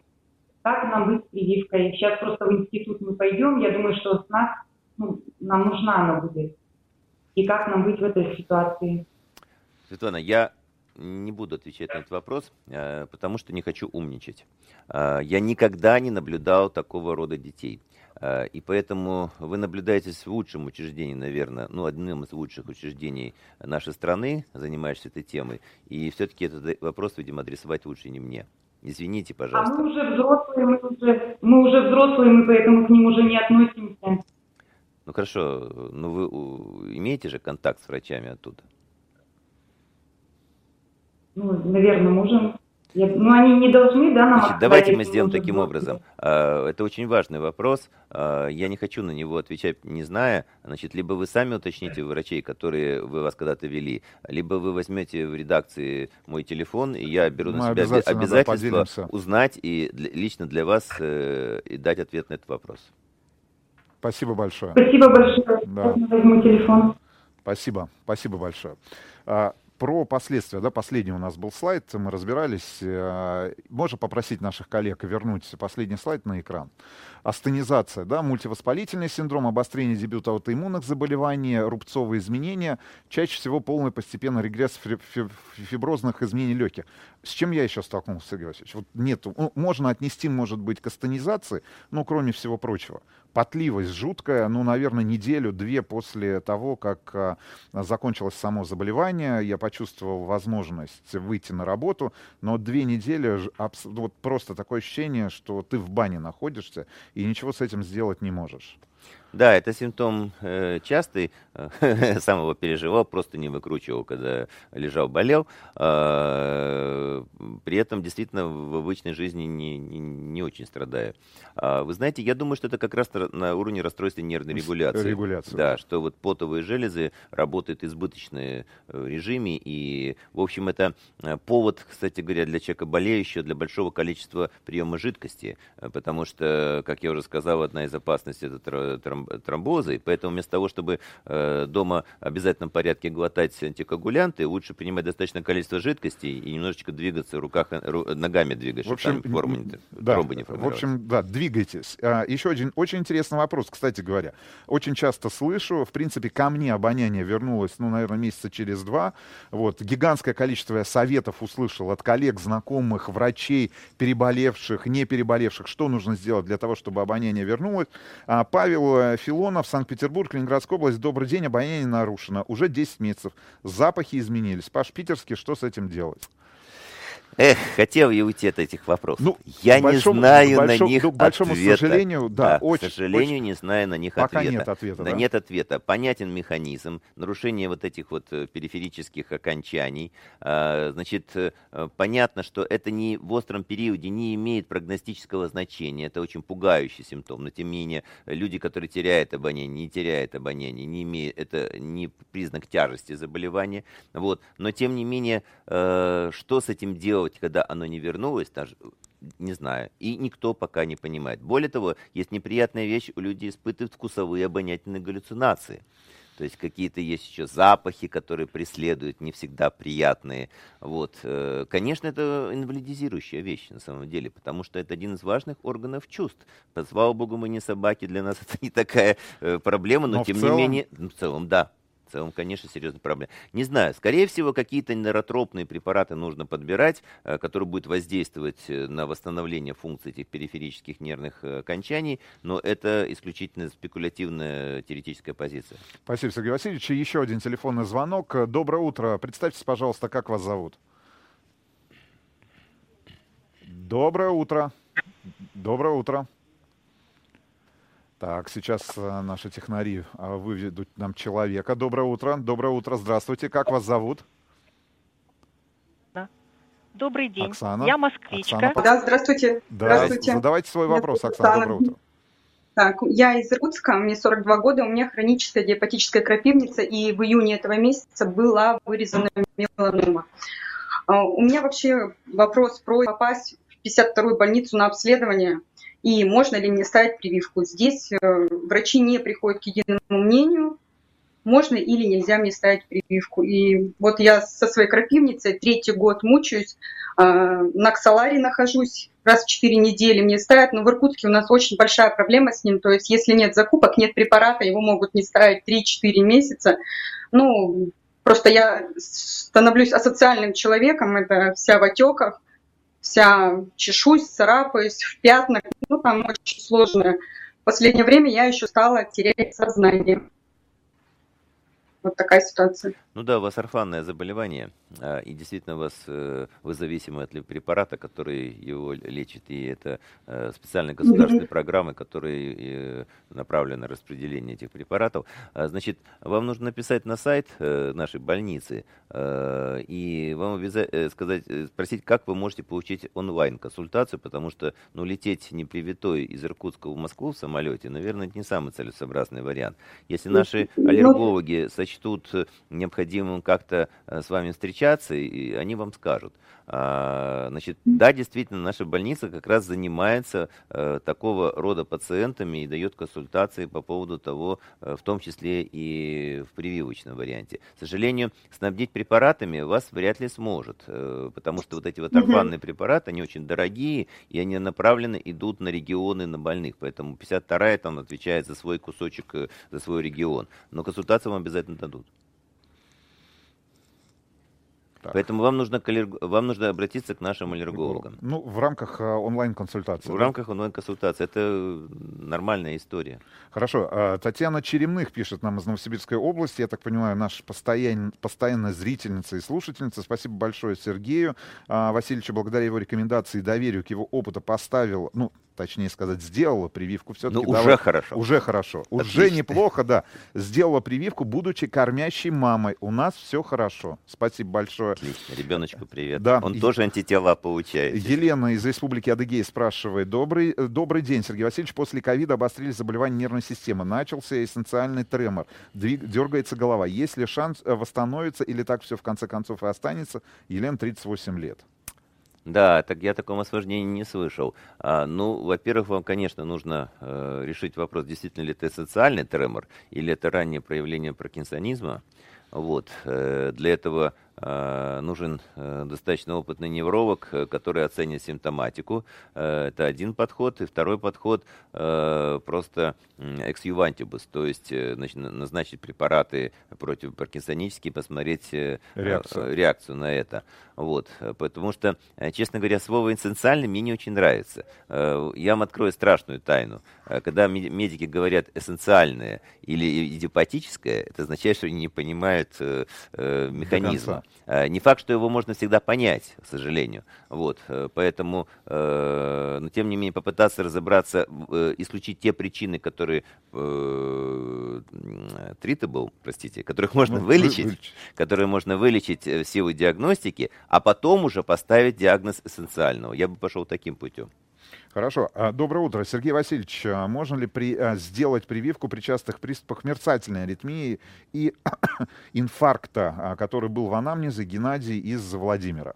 Это вопрос для меня простой. да, значит, значит, смотрите, у вас если частые пароксизмы мерцательной аритмии, значит, во-первых, вы абсолютно точно нуждаетесь в постоянном приеме антикоагулянтов.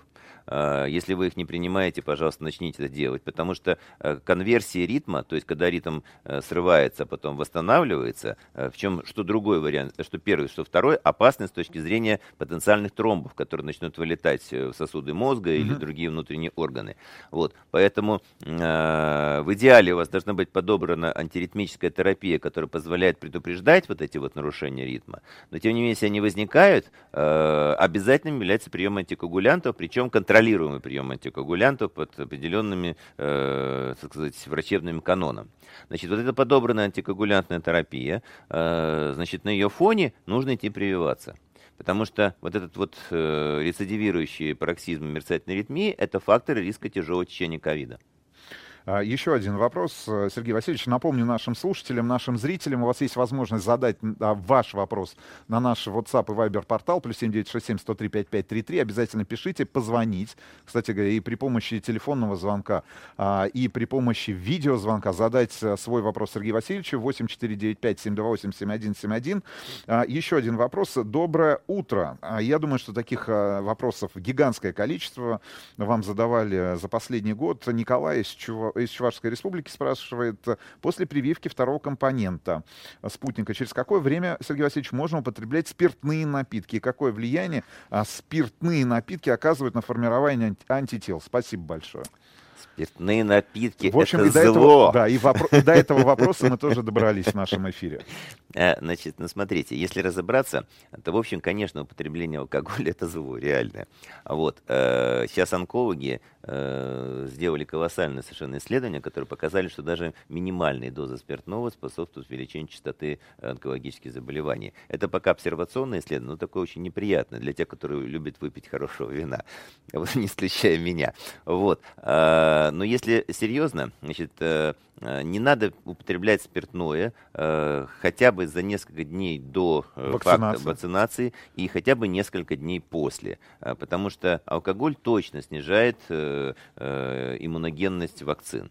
Вот. э, Тем более, что если вы себя чувствуете плохо, э, то алкоголем э, плохое самочувствие Не, не, поправите. лечится. Ну, многие, конечно, считают немножко по-другому, Сергей Да. Васильевич. Но Достаточно принять процетамол или какой-нибудь нурофен. Вот. Значит, и, ну, если даже говорить про нормальную иммуногенность, вот, вот этот период до и несколько дней после, потерпите. потерпите, пожалуйста. Я вас уверяю, что вы принесете не- неизбывную пользу для своего здоровья в И принципе. организма в целом. Еще один телефонный звонок. А, Доброе утро. Представьтесь, пожалуйста, как вас зовут. Здравствуйте, меня зовут Ирина Яковлевна, я москвичка. Завтра мне исполняется 75 лет. Поздравляем Я- вас. Заранее, конечно, этого не Заранее. делают, но мы вас поздравим. Так. Благодарю вас. А, Я м, 38 лет назад перенесла гинекологическую операцию, после которой, ну, с невыявленными компонентами анестезии, у меня возник отек квинки. Он больше не повторялся. А, Я записалась на прививку на 30 апреля, и перед этим посетила своего ну, лечащего врача. Мне сказали, нет, вас не возьмут, с отеком квинки вообще не берут. И тут случайно, на мое счастье, я услышала ваши предыдущие передачи и поняла, что у вас прививают и беременных женщин, и таких, ну, мягко скажем, уродов, как я. Могу ли я обратиться к вам в 52-ю больницу с тем, чтобы мне сделали прививку и был контроль? То есть можно было быстро-быстро меня э, как бы оживить, если опять возникнет отек квинки, реанимировать. То есть чтобы рядом была реанимационная бригада. Ну, вы прям накрутили. Уроды, реанимировать. Ну, что вы прям, какой вы урод? Когда-то у вас был там отек квинки.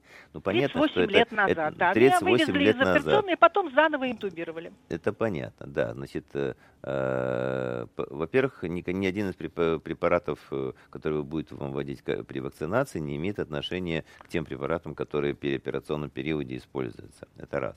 А Вторая, сказать, история. А, Тревога определенная нужна, но это уровень тревоги, как знаете, не красный, а желтый.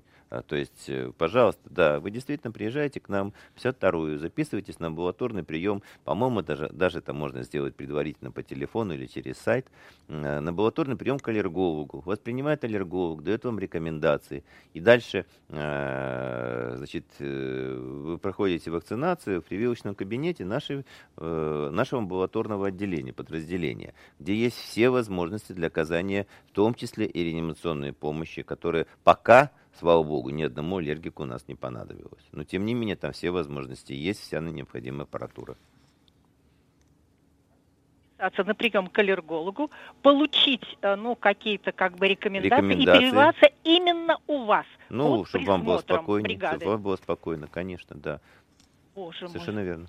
Я очень хочу привиться, но меня не берут. Пожалуйста, пожалуйста, Приходите, приходите, Сергей Э, Васильевич. Отпразднуйте день рождения, много не пейте и приходите. Спасибо большое. А, Сергей Васильевич, еще один телефонный звонок. Доброе утро. Представьтесь, пожалуйста, как вас зовут? Здравствуйте, меня зовут Андрей, 62 года, я из Москвы. Здравствуйте, Сергей Васильевич, здравствуйте, Рустам. А, Мы с женой э, вакцинировались. Мы э, первый раз мы вакцинировались в январе, сейчас мы решили ревакцинироваться. Ревакцинироваться, поехали в торговый центр. А, Там сказали, э, нам женой по 62. Э, Там нам сказали, что спутник э, им запретили ставить после 60. Но это бог с ним. Вот. все говорят, что либо спутник Лайт, либо первая доза спутника. Мы укололись первой дозой спутника, но нам было сказано, что нужно потом будет сделать еще и вторую дозу. А Вот. э, Стоит ли это делать? И э, Достаточно, достаточно первого, первого компонента. Вы знаете, это вопрос, который пока не имеет в ученых кругах э, четкого ответа. А, значит, поскольку мы уже это выясняли в одной из предыдущих передач, я просто напомню, что пока ученый мир точно не понимает, сколько антител будет достаточно. А, в- Придет новый штамм, а он, к сожалению, похоже, придет все равно. И наверняка нужен будет мощный иммунный ответ по аналогии с тем, что был как бы с дельта-штаммом. Ну, не был еще, есть пока фактически дельта-штамм еще не закончен, он просто пошел на убыль в Москве.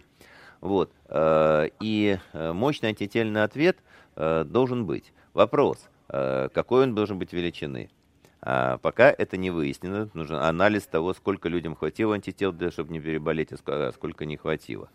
Вот, поэтому вступает здравый смысл. Здра- э, здравый смысл хорошая вещь, но она не стопроцентная. Здравый смысл говорит, что поскольку человек, если болел, у него был нормальный иммунный ответ, а, вот э, он как-то выжил, значит, его достаточно уколоть первым компонентом спутника, уже по спутнику Лайт.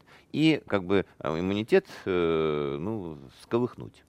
Вот, он вспомнит, с чем надо активироваться, с чем надо контактировать, это будет достаточно. А, люди, которые прививались, скорее всего, э, было бы логично привить их двумя компонентами, поскольку все-таки прививочный иммунитет, э, он ну, по определению Отличает. более слабый, чем э, вот, э, на целый вирус. Ну, это очевидные вещи. Вот, э, поэтому два компонента бу- будет логичнее, Логично. чем В один. данном конкретном В данном случае. контексте. Но я э, предполагаю, что могут быть э, различного рода э, значит, такие социально-административные решения. Ну, например, вот на Западе, э, вот ВОЗ сейчас при- при- призвала к тому, что давайте остановим программу ревакцинации, поскольку не хватает вакцин для вакцинации. Это во всем мире. Я не знаю ситуацию у нас в стране, но я не думаю, что у нас э, вот вакцины вот тоже завались. Это тоже серьезное производство, которое требует колоссальных вложений. Поэтому в зависимости от Логистика, более того, логистика, хранение. хранение там и прочие Особые про- условия. Да, ну кроме вакцины и медицины, ну есть еще другие задачи, сельское хозяйство, я не знаю, там еще что-то, ну стране-то надо жить еще как-то. Поэтому возможно принятие решения, что там волна спала, предположим, и э, достаточно будет для вакцинированных тоже одного компонента. Опять же, достаточно, недостаточно, это такая э, позиция статистическая. Э, Если говорить, возвращаться к началу разговора, то, в общем, два компонента для вас будет более мощная защита, чем один. А дадут ли вам этих оба? Ну, это не уже знаю. вопрос. Это Это, уже вопрос. Еще один э, вопрос с нашего WhatsApp и Viber, э, с нашего WhatsApp и Viber портала. Э, спасибо огромное. Наталья спрашивает из Самарской области: у сына бронхиальная астма, можно ли делать прививку? Переболел зимой ковидом. Что порекомендуете, Сергей Васильевич? Э, Ну, надо узнать, как он переболел. Э, По, вообще-то, по моим вот таким вот э, экспертным оценкам, люди, которые болели так, болея в больнице, они практически не заболевают ковидом повторно. Вот. А люди, которые болели амбулаторно, в более легкой форме, заболеть могут. Поэтому, если болел не тяжело, в январе, то лучше привиться. А, а, Владимир, вопрос из Республики Татарстан. Здравствуйте. Давайте, очень, на, на самом деле вопрос серьезно. Про алкоголь ответили. Вот еще один вопрос. Здравствуйте. Какие последствия могут после того, если принять душ? Имеется в виду после вакцинации. Ну, мы Ну. вспоминаем наш, ну, в мои школьные годы, соответственно, мочить. Не мочить, да. Самое главное, не мочить. Не, ну, Смотрите, ну, в общем-то, э, это такая э, распространенная рекомендация. А, Не мочили мы с вами, я вам напомню, реакцию Перке или манту. Манту. Да. А, Почему? Потому что размер вот этого покраснения свидетельствует о том, насколько есть вероятность э, э, заболевания туберкулезом. А в данном случае Это не вакцинация была, это именно реакция. это было, да, это проверка, Это проверка. это тестирование.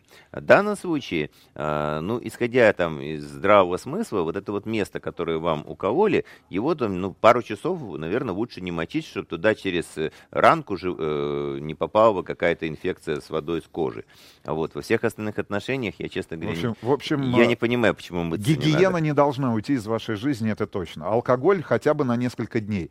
Еще один один видеозвонок э, в нашем эфире. Доброе утро. Представьтесь, пожалуйста, как вас зовут. А, Доброе ут- утро, Игорь меня зовут. Доброе утро, Сергей Васильевич. Здрасте. Доброе утро, Рустам. Такой вопрос. А, В августе прошлого года, 5 августа прошлого года, а, заболел, ну, таким немножко странным ОРВИ. Терапевта вызывали, она посмотрела легкие чистые, все чистое, но на этом фоне у меня развился, как впоследствии через несколько дней поставили диагноз ревматоидный артрит. А, Диагноз ставила доктор с 35-летним стажем, известная в нашем городе, в Ростове-на-Дону. Вот. А, Я очень резко поменял а, режим питания а, и а, кололи метатрексат 3 месяца. Вот. А Через несколько месяцев, через 3 месяца у меня ну, большинство симптомов ушло. И в мае этого года, текущего года, я попал к другому ревматологу, тоже известному. Вот, она признала, что диагноз либо был поставлен ошибочно, либо ну, был какой-то там реак- реактивный артрит. Что я хочу узнать, какой вопрос? Могу ли я каким-то образом спустя а, такое количество времени понять, а, что у меня это было? Был ли у меня это ковид, то есть, ну, сдав какой-либо анализ. На данный момент я несколько дней назад привился первым компонентом спутник Ви. Ну, вам бы лучше было, конечно, до прививки взять, э, исследовать ваш антительный ответ. Вы, нес- вы несколько дней привились как первым компонентом, да? А, Но несколько дней у вас недостаточно времени для формирования доста- э, серьезного антительного ответа. Если вы сейчас дадите э, им иммуноглобулины G, и они окажутся там сверхвысокими, то есть вероятность, что вы болели ковидом. А, Маленькая вставочка. А, Маленькая, прошу прощения, что прерываю. А, В апреле текущего года, уже 2021, я делал операцию по поводу паховой грыжи и сдавал анализы, соответственно, на IgG и на IgM. Они у меня были отрицательные. То есть, ну, в э, таком случае вы ну, не болели ковид. Я не болел. Нет, смотрите так, я скажу так. Э, Я, э, вы либо переболели в легкой форме, либо не болели. То есть у вас нет... Я вас понял. То здесь э, только высокий уровень антител мог бы э, дать утвердительный ответ. В данном случае вы находитесь в зоне неопределенности. Э, и какой Я там вот- диагноз вам поставили ревматологи, ну не мне судить, тем более с ваших слов. Э, вот, действительно бывает э, за- заболевание, которое протекает как реактивное, то есть прошло, было и прошло, а есть заболевание, которое протекает в виде такой серьезной длительной вещи, как ревматоидный артрит. Но я вас спешу успокоить. В любом случае они лечатся одинаково. Дальше вопрос прогноза. Поэтому лечили вас правильно, а насколько диагноз оправдался или нет. Ну, второму доктору всегда легче. Он же уже посмотрел на какую-то вашу историю. Поэтому я бы не стал обвинять первого. Ну, в общем, а, от чего стартанул а, так называемый ревматоидный артрит, либо реактивный артрит, сейчас, естественно, спустя да, год сказать ну, не естественно, да, вы понимаете, э, есть очень серьезные Я болезни, например, там такой синдром Гиона Барре, у человека все руки и ноги отни- отнимаются от того, что он переболел банальной э, респираторной э, инфекцией, ну, это известные вещи, вот, это просто триггер, толчок, был ли это конкретный ковид или это была другая респираторная инфекция, факт, что у вас есть ревма- э, склонность к такого рода заболеваниям. Вы абсолютно правильно сделали, что пошли, э, провели вакцинацию, поскольку э, при такой склонности, как бы ее ни назвали мои коллеги, это фактор риска тяжелого течения ковида. Вот. А уж э, дальнейшее наблюдение за вами ревматологов покажет, э, насколько, э, куда вы будете двигаться. Я могу только пожелать, чтобы вас наблюдали ревматологи, а не реаниматологи. Сейчас ревматоидного артрита нет, это признали все, то есть, э, ну, его Но, нет. тем не менее, у вас диагноз- была симптоматика, которая свидетельствует о какой-то потенциальной готовности организма к аутоиммунной за- да. Спасибо огромное. Спасибо. Да, спасибо. спасибо. Спасибо огромное. Ростову привет. Еще несколько вопросов успею вам задать до конца нашего сегодняшнего эфира. Очень надеюсь, что после короткого перерыва мы обязательно с вами увидимся в этой студии. Вопросов наверняка накопится достаточное количество, чтобы у нас была возможность вам в первую очередь на них ответить. А, вопрос от наших слушателей и зрителей. Татьяна, Калужская область, можно ли прививаться, если есть проблемы с суставами, в частности, ставят два эндопротеза? Но опять же, да, речь об иммунном Ну ответе. да, а вот э, два эндопротеза – это проявление э, артрита, э, это, в общем, заболевание, э, нос- носящее такой поливалентный характер, полиэтиологический. То есть причины его не обязательно связаны с э, какими-то воспалениями, хотя воспаление в том числе хроническое может быть. Вот, э, и это будет фактором риска. А, и в любом случае сустав и сустав, э, ковид и ковид. Поэтому ничего не мешает. Противопока- противопоказаний нету, нет. да. Острый И- период после операции прошел, вперед. Сергей Васильевич, эти вопросы звучат из программ э, в программу, из программы в программу. А Если можно прививаться кормящим матерям, вы об этом говорите. На что обязательно нужно обратить внимание? Ну, не должно быть э, лактостаза в этот момент, э, э, проявлений каких-то респираторной инфекции, ну, любой, так сказать, каких-то обострений заболевания. Если не должно быть явных признаков тромбо, тромбофлебита, очень часто у людей, недавно особенно родивших, там есть эта тенденция к тромбообразованию. Но в общая установка, что по истечении, по происшествии примерно там трех-четырех месяцев вакцинация становится достаточно безопасной. В мирной жизни мы река- э, не рекомендуем полгода никаких прививок делать, но тут, в общем, уже такая торговля, что опаснее дождаться полного восстановления после родов, э, либо заболеть ковидом. И э, короткий ответ, Сергей Васильевич. Антон из Санкт-Петербурга спрашивает. Добрый день. В прошлом году переболел ковид, лежал в больнице с пневмонией, 40% поражения. Имею хроническую бронхиальную астму. Скажите, стоит ли мне вакцинироваться? Спасибо. Антон, скорее всего, вы э, достаточно серьезно переболели ковидом, э, и э, если вы не вакцинируетесь, то у вас будет достаточно иммунный ответ. Но для надежности, если есть эта возможность, то лучше это сделать, потому что вы находитесь в зоне риска. Ну, как, например, медиков сейчас всех привили. Но они, мы в зоне риска, и поэтому нас привили. А, Это был проект «Вакцинация Live». В нашей студии, как обычно, по четвергам а, Сергей Васильевич Царенко, заместитель главного врача 52-й больницы, заслуженный врач Российской Федерации, доктор медицинских наук, профессор МГУ. Сергей Васильевич, спасибо огромное, хорошего дня. Хорошего и дня. спасибо нашим слушателям и зрителям. Спасибо. Всем хорошего дня.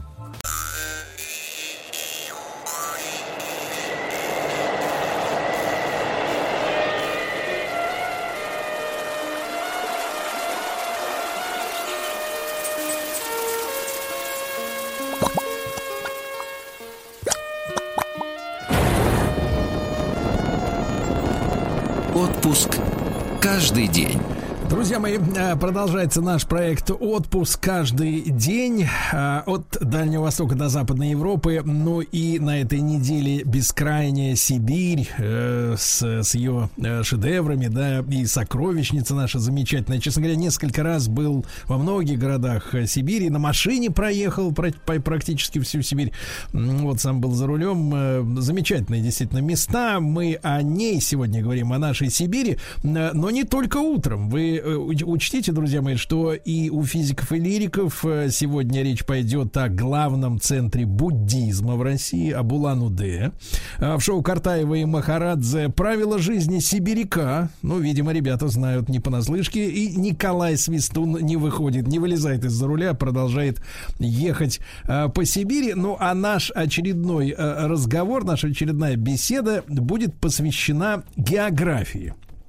Вот. Географии мы поговорим о том, насколько Сибирь является географическим сердцем нашей страны. Э, На связи с нами э, Владимир Васильевич Черников, э, красноярский путешественник, член Русского географического общества. Владимир Васильевич, доброе утро. Доброе утро всем. Да. Владимир Васильевич, ну а действительно, насколько можно э, точно сказать, что Сибирь это сердце России именно с точки зрения географии? Ну, настолько, насколько это рассчитали ученые. Но вы знаете, что э, центр России э, находится в Сибири, и центр Советского Союза, когда его рассчитывали, он тоже всегда оказывался в Сибири. И центр Азии находится у нас вот, в районе Кызыла. И более того, э, есть еще и другие центры, например, полиса недоступности, равноудаленные от э, всех берегов. Э, Такое место находится в Ледовитом океане, э, недалеко от земли Франца Иосифа. И вот это тоже находится у нас в Сибири.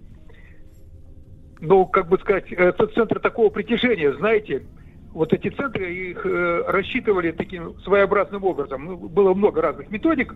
Ну, в частности, например, взять две крайних точки, северную и южную, и еще север, западную и восточную. Вот провести эти две линии, пересечение будет центром. Это Да. Сибирь. А если был такой вариант, я тоже с ним экспериментировал, взять, например, вырезать э, карту Евразии, или, или просто Азии, или карту России, поставить ее на иголку, картонную карту поставить на иголку. И этот центр, центр масс, он опять оказывается в Сибири. Это удивительно просто. Ну, как бы все при- считают, что вот центр, он в Москве, да, все деньги там. А фактически, материально Сибири. Мгм. Понимаю. А, Владимир Васильевич, ну вот вы упомянули Советский Союз, и была история у нас, когда наша страна была еще больше, то есть Российская империя, да, Э, как-то у нас за последние сто лет э, э, по- пооткусывали от нас кусочки, но тем не менее э, Сибирь остается центром, а вот непосредственные точки мы знаем, где, вот в каких, ну не знаю, может быть это не населенный пункт, конечно же, вряд ли так уж точно все располагается, но тем не менее в каких точках были э, центры страны в разные эпохи? Ну вот э, самый первый центр э, посчитал Дмитрий Иванович Менделеев, вообще многим чем интересовался, вот, э, и его сын. Они это сделали в 1906 году. Российская империя уже была достаточно такой мощной, э, огромной, и этот центр оказался э, немного южнее города Туруханска. Это новая Мангазея, даже точнее это деревня Старо-Туруханск сейчас называется. Вот. э, Ну, Мангазея все слышали, это была новая Мангазея, перенесенный город. Вот 1906 год. Э, Они сделали сложные вычисления, там создали такую особую формулу, потому что нужно учитывать изломы все нашей территории. Конечно, может быть, это было не очень точно, но, в общем, у них вот так получилось. И государство это приняло, это узаконили. Вот, и там даже поставили памятный знак. Прошло, э, по-моему, 60, э, да, 68 лет, и в 1974 году э, инициативные люди решили посчитать центр суши Советского Союза. Ведь все изменилось. Ну, страны Варшавского договора, посидеть это уже после войны, значительно позже. Вот тогда посчитали, и центр пришелся 600 километров севернее города Томска. Там речка такая, какая-то плакайка, и, в общем, место совершенно такое необитаемое. Вот, э, разработали памятный знак, но его так туда не отвезли, и, в общем, как-то это дело все заглохло. И вот в 89 году, это уже в третий раз, снова опять инициативная группа, географы, туристы вот собрались и в 89 году посчитали новый центр СССР. Вот он оказался в Иркутской области, э, тоже где-то там далеко. Ну, тут, вот, знаете, грянула перестройка, и это стало никому не нужно. А они А, уже все сделали там, Владимир договорились, Васильевич, значит. Владимир а почему э, между 74-м и 89-м вот за эти 15 лет э, центр переместился? Вроде у нас никаких таких э, за это время переделов-то границ не было. А это опять как считать? Ага. Я же говорю, вот есть методика, взять крайние точки, а можно сделать центр масс. А еще можно посчитать все острова. Их раньше никогда не учитывали. Центр суши это значит суша. А еще острова, они тоже находятся в нашей э, зоне. Они тоже относятся к Советскому Союзу или там к территории России. А еще есть внутренние моря. А если по большому счету подходить, то еще есть и береговая зона э, наша. То есть граница, морская граница, она же проходит не по берегу, она же находится там э, в нескольких километрах, скажем, там 100 километров или 200 километров. Вот, вот если так считать, то, конечно, центр всегда будет смещаться. Ну и вот э, из-за перестройки центр СССР был отложен, но э, вот эти ребята инициативные, они все-таки затею не бросили. Э, и с новым президентом вот снова вышли в ини- с инициативой, давайте все-таки, ну, если нет теперь э, Советского Союза, осталась же Россия, давайте центр России посчитаем. Так. Вот, э, центр России попал на озеро Виви в, в Инкии. Вот, и э, там он сейчас находится. Да, но, но в озеро памятник не поставишь, как говорится, да? а вот знаете, он знак. вообще попал в озеро, но э, тут есть такая тонкость. Как бы вы ни считали, всегда есть погрешности. И э, можно плюс-минус э, сколько-то километров, в данном случае 50, можно было сдвинуть. Ну и сдвинули на берег, там поставили часовенку. Но потом были события еще с 2014 года, и еще чуть-чуть сдвинули. Ну, это такие дела. Понимаю. Но, да, понимаете, дело э, не в том, где стоит, Да. а главное, что стоит, и это означает, что он привязан к границам, это означает, что граница наша незыблема, нерушима, территория не меняется. Если кто-то посягает, он посягает, ну как бы вот, есть центр всего, центр притяжения. Он находится где-то там, но он есть. И он означает, что границы неизменны. И там есть пограничные э, подразделения, они все это охраняют. Но центр это вот как бы, знаете, вершина айсберга. Вот поставили все. Да. Да. Друзья мои, Владимир Васильевич Черников, красноярский путешественник и член Русского географического общества. Мы говорим о Сибири как о географическом сердце России. Владимир Васильевич, а вот что касается Европы, да, э, да, ну, есть разные толкования. Некоторые говорят, что мы европейцы, другие говорят, нет, вы не европейцы, вы, так сказать, азиаты. Азиат нам говорят, что вы европейцы, ну, тут надо определиться. Вот если брать Европу, то э, где у них э, центр находится? Тоже ведь, наверное, данные разнятся. Ой, там, там их э, только научно признанных пять центров. И, и еще много разных, э, в общем, кто где захочет. Э, с Европой посложнее. Э, конечно, там где были э, вот методики различные, острова, не острова, но еще э, нужно было четко определиться с границей между Европой и Азией. Да. И пока эту границу не провели, вот э, до Урала Европа, а после Урала, а где там конкретно? Уральские горы, ну, как на севере там просто провести, а вот сюда вот, там, где уже равнинные места.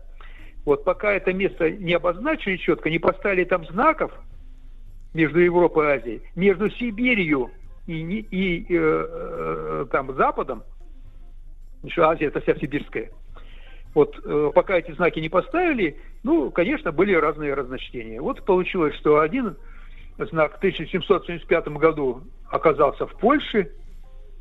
Э, спустя 200 лет он перекочевал на Украину, город Рахов Закарпатской области. Вот э, в 89 году его посчитали, он оказался в Вильнюсе, около Вильнюса, на 25 километрах. В 2000 году он перекочевал в Белоруссию. Ну, конечно, тут и политика вмешивается. Ну, то Вот есть, и то есть разные- Владимир Васильевич, какой-то, понимаешь ли, в Европе про- происходит мухлёж, да, вот так ощущ- ощущение, как- они пересчитывают. Ну, они пересчитывают, потому что когда начали счит- считать центры Евросоюза, он был в одном месте, а добавили страны, он, естественно, тоже перемещается. Мгм. Понимаю. Это условность, понимаете? да, Это да, да, да, да. гипотетические точки. Да. Владимир Васильевич, а с Азией попроще? Как бы вот есть как бы какая-то договоренность о том, где центр Азии? Если мы говорим, опять же, возвращаясь, что Сибирь это целиком Азия, да, у нас? Да, исторически э, всегда считалось, что центр находится в Кызыле, но фактически не совсем там, а в 25 километрах от него. Э, еще до революции э, в Кызыл приехал некий английский путешественник и сказал, вы знаете, я посчитал, вот центр Азии находится здесь у вас.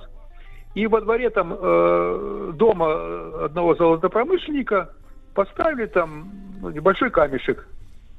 Ну, в советское время этот камешек перенесли, ну, там территорию благоустраивали, значит, перенесли в Кызыл, в Кызыле сделали все это мощно, с глобусом, со шпилем.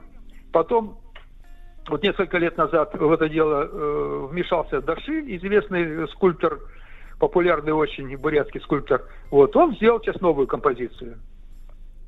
Вот, э, но это, это же условность. И вот э, три года назад я путешествую, значит, поехал искать центр Евразии, поехал э, в Китай, в Синьцзянь-Уйгурском автономном районе, около Урумчи обнаружился свой центр Азии.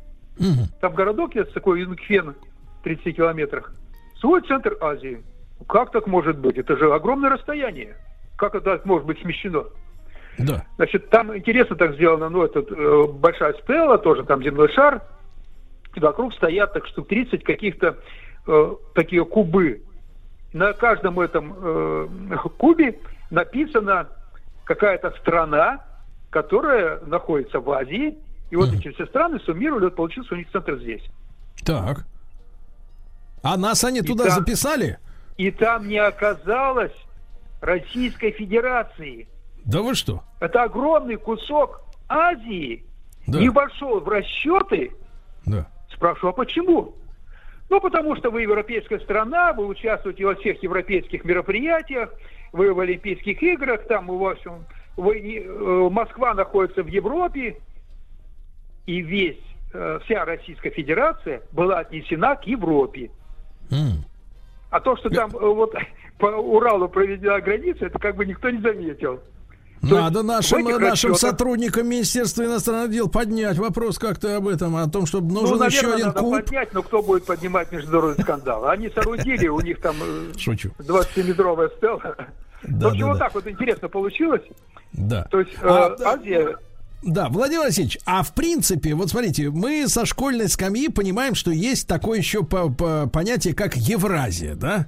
Вот, она нас, э, это понятие нас очень устраивает. Мы и там, и тут, как бы, китайцы нас, правда, вот записали только в европейцы. Европейцы западные особенно говорят, что мы азиаты, скифы мы, как говорится, да, с раскосыми глазами. Вот, а э, вот, в принципе, в мире-то, кроме нас, признают еще существование такого континента Евразия? Или это вот наше внутреннее изобретение такое, древнее? Нет, нет, это э, не наше внутреннее изобретение. Евразия это континент, такой же, как Австралия, Америка, вот Африка, понимаете, это континент, это тектонические плиты. Да. Вот, они, конечно, там символически разделены э, с Африкой, но это вообще разные совершенно геологические образования.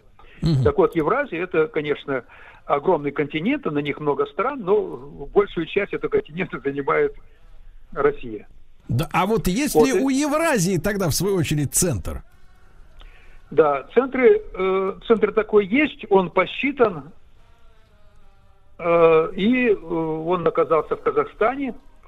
Я поехал его искать на велосипеде, вот три года назад у меня было большое путешествие.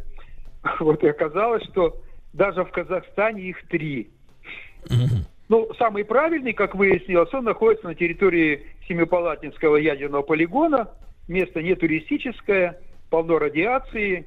И вообще там ша- ландшафты такие, знаете, э, марсианские, наверное. Вот, и я там думал, вот как бы мне там не облучиться. Вот, и, ну, понятно, это не туристический центр, поэтому его километров, наверное, на 300 э, решением правительства, там, Министерства культуры местного, перенесли и совместили э, с музеем э, местного поэта Абая, вот в местечке там Жидибай. Ну, это такое волевое решение. Ну, а, что там на ядерном полигоне? Давайте вот сюда перенесем. Сюда вот туристы все равно ездят. Да, логично. Вот, были еще, да, были еще другие расчеты местных географов, сделаны еще в советское время. Вот э, центр находится э, тоже в Семипалатинской области, но не имеет отношения к ядерному полигону и вот к этому э, поэту. И там ничего нет. Там просто поле, пасутся коровы. Но э, после того, как я там побывал, местные э, любители, географы, они поставили там какой-то памятный знак. В общем, что-то поставили, не знаю, что я еще не видел. Владимир общем, Васильевич, вот, э, а вот вы упомянули велосипедное путешествие. Это сколько вы километров в сутки-то проезжали? Ну, норма стандартная такая, 100 километров. Я стараюсь этого придерживаться. Ну, бывает по-разному. Бывают такие горы попадутся, или там э, в дожди, ну, 70 проедешь. А бывает ровные, вот в Новосибирской области, там, или в Тюмени мы ездили путем Ермака, а там и 190 проедешь. По-разному. Удивительно, удивительно. А, Владимир Васильевич, а вот вы упоминали э, методику вычисления, э, значит, вот центров, да, там континентов или стран, или, э, так сказать, какой-то отдельной части страны с использованием полюсов недоступности. А мы что имеем в виду? Вот где они находятся, эти полюса, если до них нельзя, как говорится, добраться, получается, раз они полюс недоступности называется? Вот полюс недоступности – это то, что меня заволновало, и я, собственно, географическими центрами особо не занимался, потому что географические центры, они, в общем, известны. Вот, ну, вот эти центры э, территорий, или, например, э, Северный полюс, Южный полюс, это тоже ведь такие математические вещи, ну, условились вот здесь будет. Они не соответствуют магнитным полюсам, которые имеют физическое такое воплощение. Это просто такие э, гипотетические точки, но к этим полюсам все стремятся. Я на, полюс, на Северный полюс очень хотел слетать, чтобы там покататься на велосипеде, но мне сказали э, вот эти вот авиаторы, знаешь, говорят, ты покатаешься э, там, где протопчешь, протопчешь себе э, тропку. Mm-hmm. Ну вот натопчешь себе там 30 метров, вот столько и покатаешься. Там негде кататься. Вертолет да. приземляется и все. В общем, э, этот полюс меня взволновал. Потом я случайно узнал, что есть полюса недоступности. Это очень интересно. Вот, оказалось, что еще в 60-х годах два англичанина самостоятельно рассчитали это место. Что такое полюс недоступности? Это место равноудаленное от всех океанов. Точка на а. суше. Да, вот, например, по две с половиной тысячи километров от всех океанов. Это в Евразии. И такая же точка есть и в Америке, и в Австралии. Ну, Евразия, я здесь живу, поэтому мне было, конечно, интересно. Оказалось, точка находится в Китае. Синьцзянь-Уйгурском автономном районе. Вот я туда и собрался. Ну вот э, побывали там два англичанина, они посчитали сами, но, как выяснилось, они считали неправильно, потому что э, Обский залив, угу. он считает, это э, часть моря. Да. Но они посчитали, что это речное русло. И таким угу. образом ошиблись. Да. Вот, да, потом э, Владимир Васильевич, Владимир Васильевич, ну это безумно интересно. Я у, надеюсь, мы с вами еще раз, э, так сказать, отдельно уже поговорим о ваших путешествиях, потому что проезжать по 190 километров в сутки на велосипеде это самая настоящая фантастика, друзья мои. И мы Владимиром Васильевичем Черниковым, красноярским путешественником, членом Русского географического общества, гордимся не только за это. Спасибо вам огромное.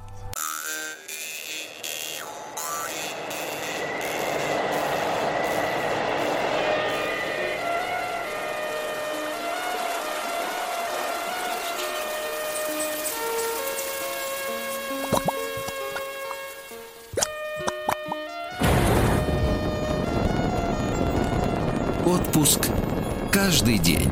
Друзья мои, ну а сейчас у нас э, тема о том, как Сибирь э, превращается в туристическую, как говорится, Мекку. Вот есть такое выражение.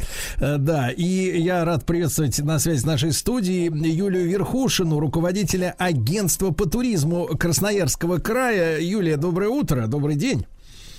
Да, да, доброе утро для вас и добрый день уже для нас, потому что у нас да, уже да, полтретьего. Юль, вот смотрите, э, когда мы говорим о там туристических, э, ну, так сказать, э, умонастроениях, да, у людей, о желаниях каких-то, о стремлениях, то, ну, как правило, если речь идет об одном отпуске в году, то люди говорят, надо ехать в Краснодарский край. Места есть. И замечательные, кстати говоря, тоже, да? Вот. А как обстоят дела с туризмом в Красноярском крае, между которыми часов, наверное, ну сколько, 5-6 лету, да, получается. Вот э, что же у нас э, так привлекает туристов, которые вот хотят, например, проигнорировать возможность поехать на море, а едут к вам? Ну, во-первых, конечно, надо признаться, нас действительно часто путают с Краснодарским краем, говорят, что это, наверное, где-то рядом, но на самом деле, конечно, это далеко. Но мне кажется, у каждого места есть свои уникальные особенности. И если говорить про Краснодар, я с большим уважением к Краснодарскому краю отношусь, и там действительно есть прекрасные возможности для отдыха на море. Сибирь это немножко по-другому. Сибирь э, как-то традиционно так ассоциировалась э, с отдыхом для искусства искушенных любителей, для любителей, э, может быть, каких-то приключенческих, активных видов туризма. Но сегодня мы говорим о том, что у нас уже появляется гораздо более цивилизованный отдых, у нас появляется много разных направлений и открываются уникальные направления, которых ты не найдешь нигде. И вот э, эта уникальность с точки зрения ну, набора предложений, наверное, вот про это Сибирь. Поэтому, если говорить про пандемию, к сожалению, все-таки модно, да, сейчас про нее говорить, как бы мы ни говорили о негативных последствиях, все-таки можно сказать, что для внутреннего туризма пандемия, конечно, на руку сыграла, потому что наши жители России не могут отправиться массово путешествовать за границу и не открывают для себя э, свою страну. И, конечно, в этом открытии своей страны Сибирь занимает особенное место. Мы видим, что особенно вот это лето очень много туристов приезжает по самым разным направлениям в Красноярский край. Мы этому очень рады, но для нас это, конечно, огромный вызов, потому что, ну, одно дело заявить о себе, другое дело представить качественный отдых, который соответствует по уровню, по цене э, каким-то мировым практикам. Поэтому Сибирь, э, туризм в Сибири есть, он может быть, и это, конечно, про уникальные направления, я, наверное, про них немножко расскажу. Да, а, Юлия, всего... Юлия, вопрос такой, а вы наблюдаете, что за последние там, э, ну, 7 лет, получается, да, вот в этом году исполнилось, э, с достопамятных событий важных в истории нашей страны, э, что и подтягиваться начала именно инфраструктура туристическая, потому что люди, которые, э, ну, скажем так, узнали, что такое обычный, для них уже ставший обычным, да, уровень отеля, уровень питания и инфраструктуры, да, на каких-то заморских курортах, да, и, ну, я не беру Европу, но хотя бы даже там Турция и, и некоторые египетские какие-то есть места неплохие, вот, э, что они, привыкнув к тому уровню, вот, ожидают э, тот же, тот же уровень комфорта встретить и на родине, это, и это наше право, действительно, чтобы эта индустрия развивалась. Вот вы реально наблюдаете, как вот человек, э, это, это растет в, в действительности, да, и с какого периода начался рост? Ну, я, конечно, честно говорю, я не люблю врать, да, моя работа рассказывать о том, как у нас замечательно, но объективно, э, объективности ради, конечно, мы еще далеки от э, идеалов, к которым мы стремимся, и я считаю, что мы обязаны стремиться к ним, обязаны повышать свой уровень. Конечно, э, это а, прямая взаимосвязанность. Если это замкнутый круг такой, есть большой поток, соответственно, есть рентабельность в этом бизнесе, бизнесмены вкладывают деньги в улучшение инфраструктуры и сервиса, и этот улучшенный улучшенный сервис и инфраструктура а, новый поток формирует. К сожалению, у нас э, нет такого потока, как э, даже в каких-то э, морских частях нашей страны, либо в Европе. И в связи с тем, что поток достаточно небольшой, плюс есть определенная сезонность, объективности ради, у нас даже если мы вот сегодня поговорим про круизы, ну, у нас навигация всего 5 месяцев в году, и, конечно, а, ну, с точки зрения такого а, инвест-привлекательности, эта территория, ну, она достаточно такая, ну, большой вызов, скажем так, и большие любители, энтузиасты этим занимаются. Но точно на протяжении последних 7, 5-7 э, лет идет это улучшение инфраструктуры, причем как государство вкладывается в инфраструктуру достаточно серьезно, создает э, э, пространство в природных парках, оборудует тропы, создает отдельные новые природные парки, достопримечательности, смотровые, навигацию. Ну, то есть как государство вкладывается, так и бизнес подтягивает свой уровень, несмотря на то, что, конечно, ну, такого потока, как в Турции или у нас на, в Краснодарском крае, точно нет. Но этот рост идет, идет, и он во многом, а, ну, скажем так, обусловлен, конечно, и тем, что мы развиваемся, мы видим, какие есть лучшие практики, и поток растет порядка 10-15% ежегодно увеличение потока. Ну а сейчас, когда пандемия, хоть и, ну, скажем так, какие-то события крупные отменились, да, но и вот этот вот поток естественный, который, над, над которым даже не надо работать особо, он уменьшается, но увеличивается поток тех, кто открывает свою страну. Поэтому да. я уверена, что Хорошо. мы обязаны Хорошо. Друзья мои, да, я напомню, что Юлия Верхушина, руководитель агентства по туризму Красноярск, Красноярского, товарищи, края у нас на, с нами на связи, да. Юля, а давайте начнем, э, давайте начнем тогда с юга. Э, вот вы сказали, что там круизы, они всего лишь 5 месяцев, мы, может быть, до них доберемся, да, сегодня. А вот что касается сухопутного туризма, то э, какой здесь самый благоприятный период для приезда, да, самый комфортный? Потому что мы, у нас Сибирь ассоциируется еще с гнусом, который летает, жалит, пьет нашу драгоценную, наполненную антителами от коронавируса кровушку. Вот. Так вот, что у вас на юге действительно интересного для тех, кто еще, может быть, э, вот только рассматривает возможность к вам приехать в гости? Расскажите нам, пожалуйста. Ну, смотрите, вообще, если посмотреть на карту Красноярского края, у нас, э, мне кажется, прикольный регион с точки зрения того, что у нас объективно на юге растут томаты, причем там 300 солнечных дней в году, это больше, чем в Крыму, а на севере ходят белые медведи, и все это в одном регионе. Значит, там, где растут томаты, это традиционно э, такое, э, в советское время было очень популярное место, это было один из советских маршрутов, Шушинское. А в Шушинском отбывался Илку Ленин, у нас этнографический комплекс, э, есть э, достаточно серьезном уровне развитый. То есть это там... Ильич там томаты посадил, я так понимаю, да, да с Крупской? Ильич там томаты посадил и нашему турпотоку поспособствовал. Поэтому э, гости, которые приезжают посмотреть, очень китайцы раньше любили красный маршрут, поскольку там прямо воссоздана деревня, где он жил, есть его дом, и в целом на территории деревни прям можно пожить, поспать на печи, поесть вот, значит, э, такую традиционную еду, там игры, все. Ну, то есть целый этнографический комплекс, и раз в год, когда когда у нас не было пандемии, у нас проходил большой этнографический фестиваль «Мир Сибири». И прямо такие вот э, люди, которые этническую музыку любят, они планировали обязательно раз в год приехать в Шушинское. Поэтому Юль, Шушин... А для этих мест э, самые комфортные вот месяцы какие? Э, самые, так сказать, да? Конечно, самое комфортное традиционное это летние месяцы. Сейчас там нет такого серьезного гнуса, да, у нас очень тепло, там есть и санаторий, поэтому если вы планируете отдохнуть, я предлагаю вам июнь-июль. И, конечно, э, несмотря на то, что мы хоть и Сибирь, но э, очень комфортная осень, поэтому сентябрь, октябрь тоже являются достаточно а, а вот кроме того, что как бы отъесться исконной едой и полежать на печи, что еще туристы сегодня там могут да, в, в а этих вот краях?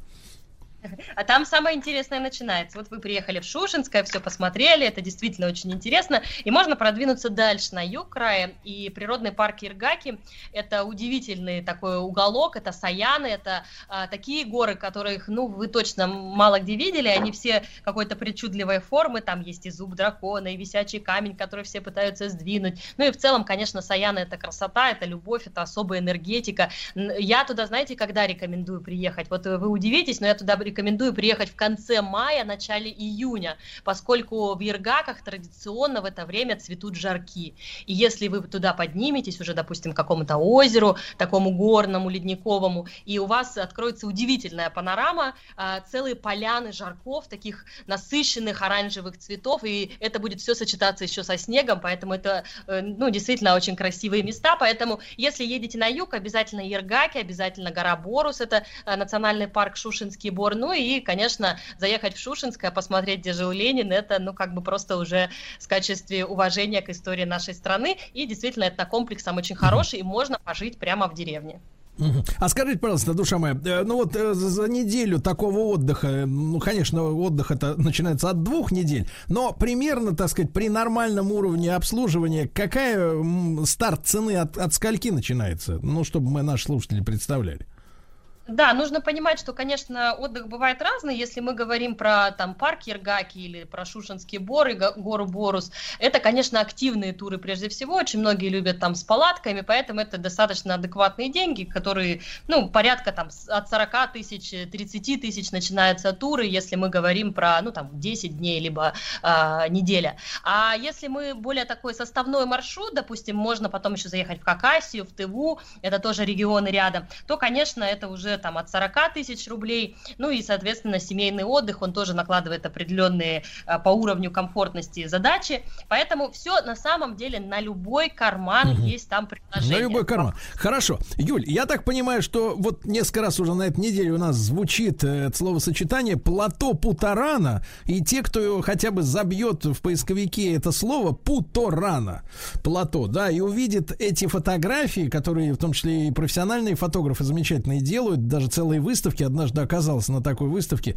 Но это просто фантастические какие-то сочетания цветов, ландшафтов. Но это настолько красиво, что просто хочется, честно говоря, стоять и смотреть вот на это все, потому что безумно красиво, да? Вы абсолютно справедливо, когда мы говорим про Красноярский край, не сказать про эти места, ну просто нельзя. Ну, во-первых, надо понимать, что Красноярский край больше 50% это зона крайнего севера. И вот Платптуран это как раз э, арктический такой уголок, и причем это всемирное наследие ЮНЕСКо, то есть это охраняемая территория. Э, там есть до сих пор места, куда не ступала нога человека. И, конечно, искушенные любители очень-очень э, мечтают попасть в эти места, потому что это называют край водопадов и горы без вершин. И вот вот э, более, ну, огромное количество, там, тысячи водопадов, э, многие из которых самые-самые, ну, вот, знаете, там, самые э, многоводные, самые высокие водопады, все это там находится, и это, конечно, по красоте просто, ну, как говорится, отвал башки. И самое интересное, что не только возможности, допустим, на вертолете это посмотреть, но и есть трекинговые туры, вы приезжаете, допустим, на, можно на катере доехать до озера Лама, остановиться, там есть даже базы отдыха, и, ну, и палаточное размещение, и в юртах, ну, и есть базы отдыха. И, соответственно, отправиться в радиальные походы, э, на которых можно, конечно, ну, частично посмотреть и удивительность этого места, хотя, если есть возможность, вертолетный тур ну, это то есть, самое, что... Ну, да, на любых шагах, понимаю, взяли трекинговые ботинки, ребята, палочки и в руку, так сказать, и вперед.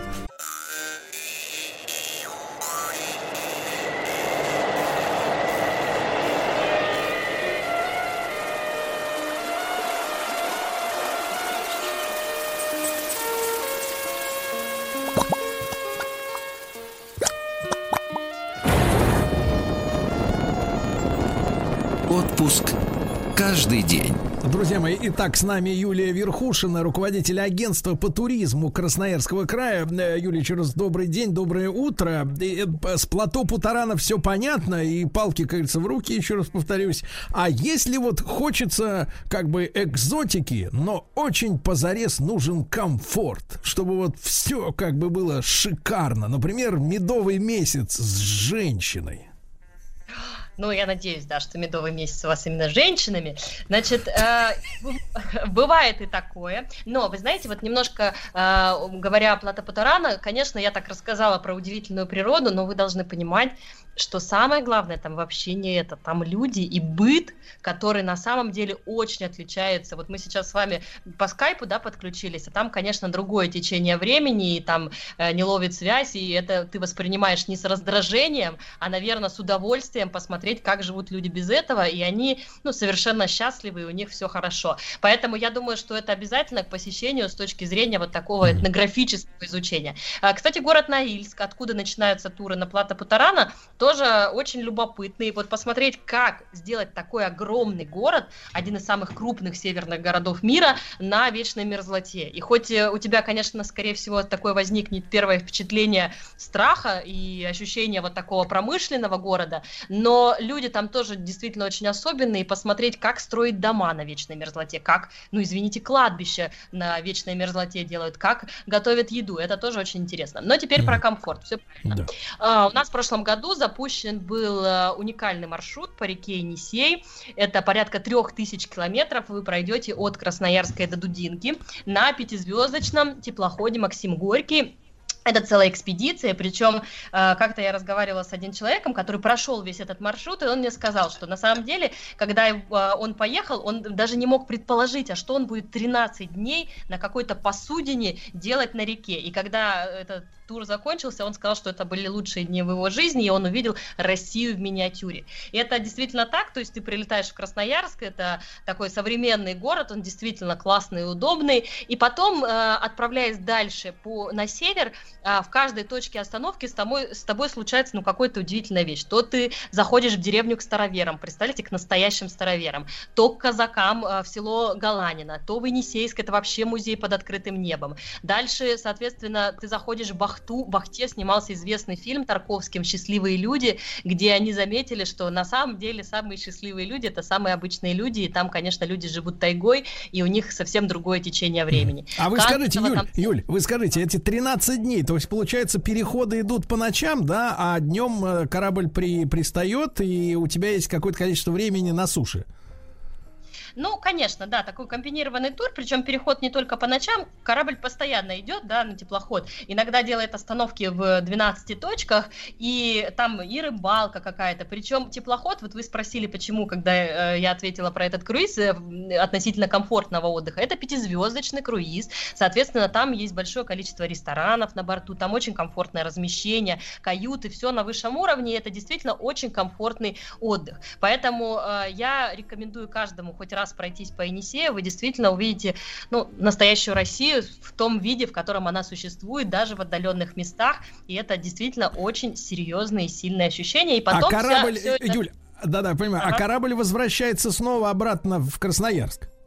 Э, не совсем так. Корабль идет в одну сторону. То есть он идет из Красноярска, допустим, до Дудинки. Там э, пассажиры выходят на берег, садятся вертолеты и летают на плато Путарана. И потом уже возвращаются домой, допустим, в Москву из Норильска. Из Норильска также ходят рейсы и в Москву, и в другие города.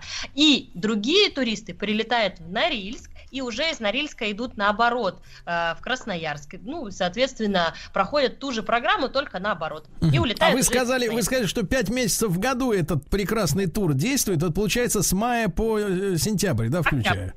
А пока, соответственно, в мае еще э, стоит э, э, лед на Енисее, поэтому майские туры, они короткие, то есть на несколько дней буквально они там до Енисейска идут, либо до Бора чуть подальше, а уже чем ближе к июню, с июня начинаются длительные рейсы, да, с, ну, примерно в среднем навигация у нас открывается 18 мая и заканчивается 15 октября. Юль, и тогда вопрос тоже очень важный, наверное, для наших слушателей, потому что бюджет дело такое, мы, так сказать, живем посредством так вот, э, если мы, вот смотрите, возьмем максимальную возможную там, э, так сказать, историю, то есть мы 13 дней плывем на пятизвездочном пароходе, там, значит, э, рестораны, э, старообрядцы, казаки. Ну, в общем, в общем, ты действительно видишь э, вот жизнь каждый день новая, да, что для тебя. Потом ты добираешься до Норильска, оттуда ты еще посмотреть, естественно, хочешь плато Путарана. Вот если мы берем весь этот тур, да, за вот такой, как бы, как комплексную историю, потому что, ну, чтобы совсем вот э, перетряхнуло сознание, да, человек, который вырос в Хрущевке там или в, в Брежневке э, девятиэтажной, всю всю жизнь жил и, значит, думал, что вот мир, он только в телевизоре. И тут вдруг его перепахало. Вот за такой тур классный, да, средняя цена какая будет примерно? Ну, чтобы, так сказать, ну, готовиться морально, морально. Ой, я сейчас скажу и сама за сердце хватаюсь. Но на самом деле эти туры, они достаточно э, высокобюджетные, до миллиона они доходят. Э, но если говорить про короткие, они от 50 тысяч и так далее. Но надо понимать, что вот я рассказала про теплоход, это который 5 звезд. У да. нас есть туроператоры, которые на наших э, теплоходах, которые, ну, попроще, э, Чкалов и Матросов, также выкупают каюты и организуют интересную программу, вплоть до посещения mm-hmm. Севера, Плата Путарана. Да. Это уже бюджет от 150 Юля, но если отложить руку от сердца за миллион, это и плато тоже, правильно? Да-да-да, за миллион это вообще все и песня в подарок. Слушайте, ну удивительно, прекрасно. И, э, Юля, последний вопрос важный, потому что э, еще одна ассоциация с Сибирью и с Красноярским краем бывал неоднократно у вас и на столбах и так далее. Вот, э, что, так сказать, летом проклятущие клещи охотятся за людьми. Что, так сказать, насколько действительно опасно у вас летом? Ну, они охотятся без ружья, поэтому э, они не такие опасные, как они говорят. Конечно, все туристы активные, которые, ну, скажем так, давно ходят в походы, да. они знают, что клещей не стоит бояться, клещей нужно просто... Клещей надо стряхивать, я понимаю. Друзья мои, Юлия Верхушина, руководитель агентства по туризму Красноярского края. Ну что, копим миллион и вперед. Спасибо большое, я прощаюсь, до завтра, ребята. Еще больше подкастов «Маяка» насмотрим.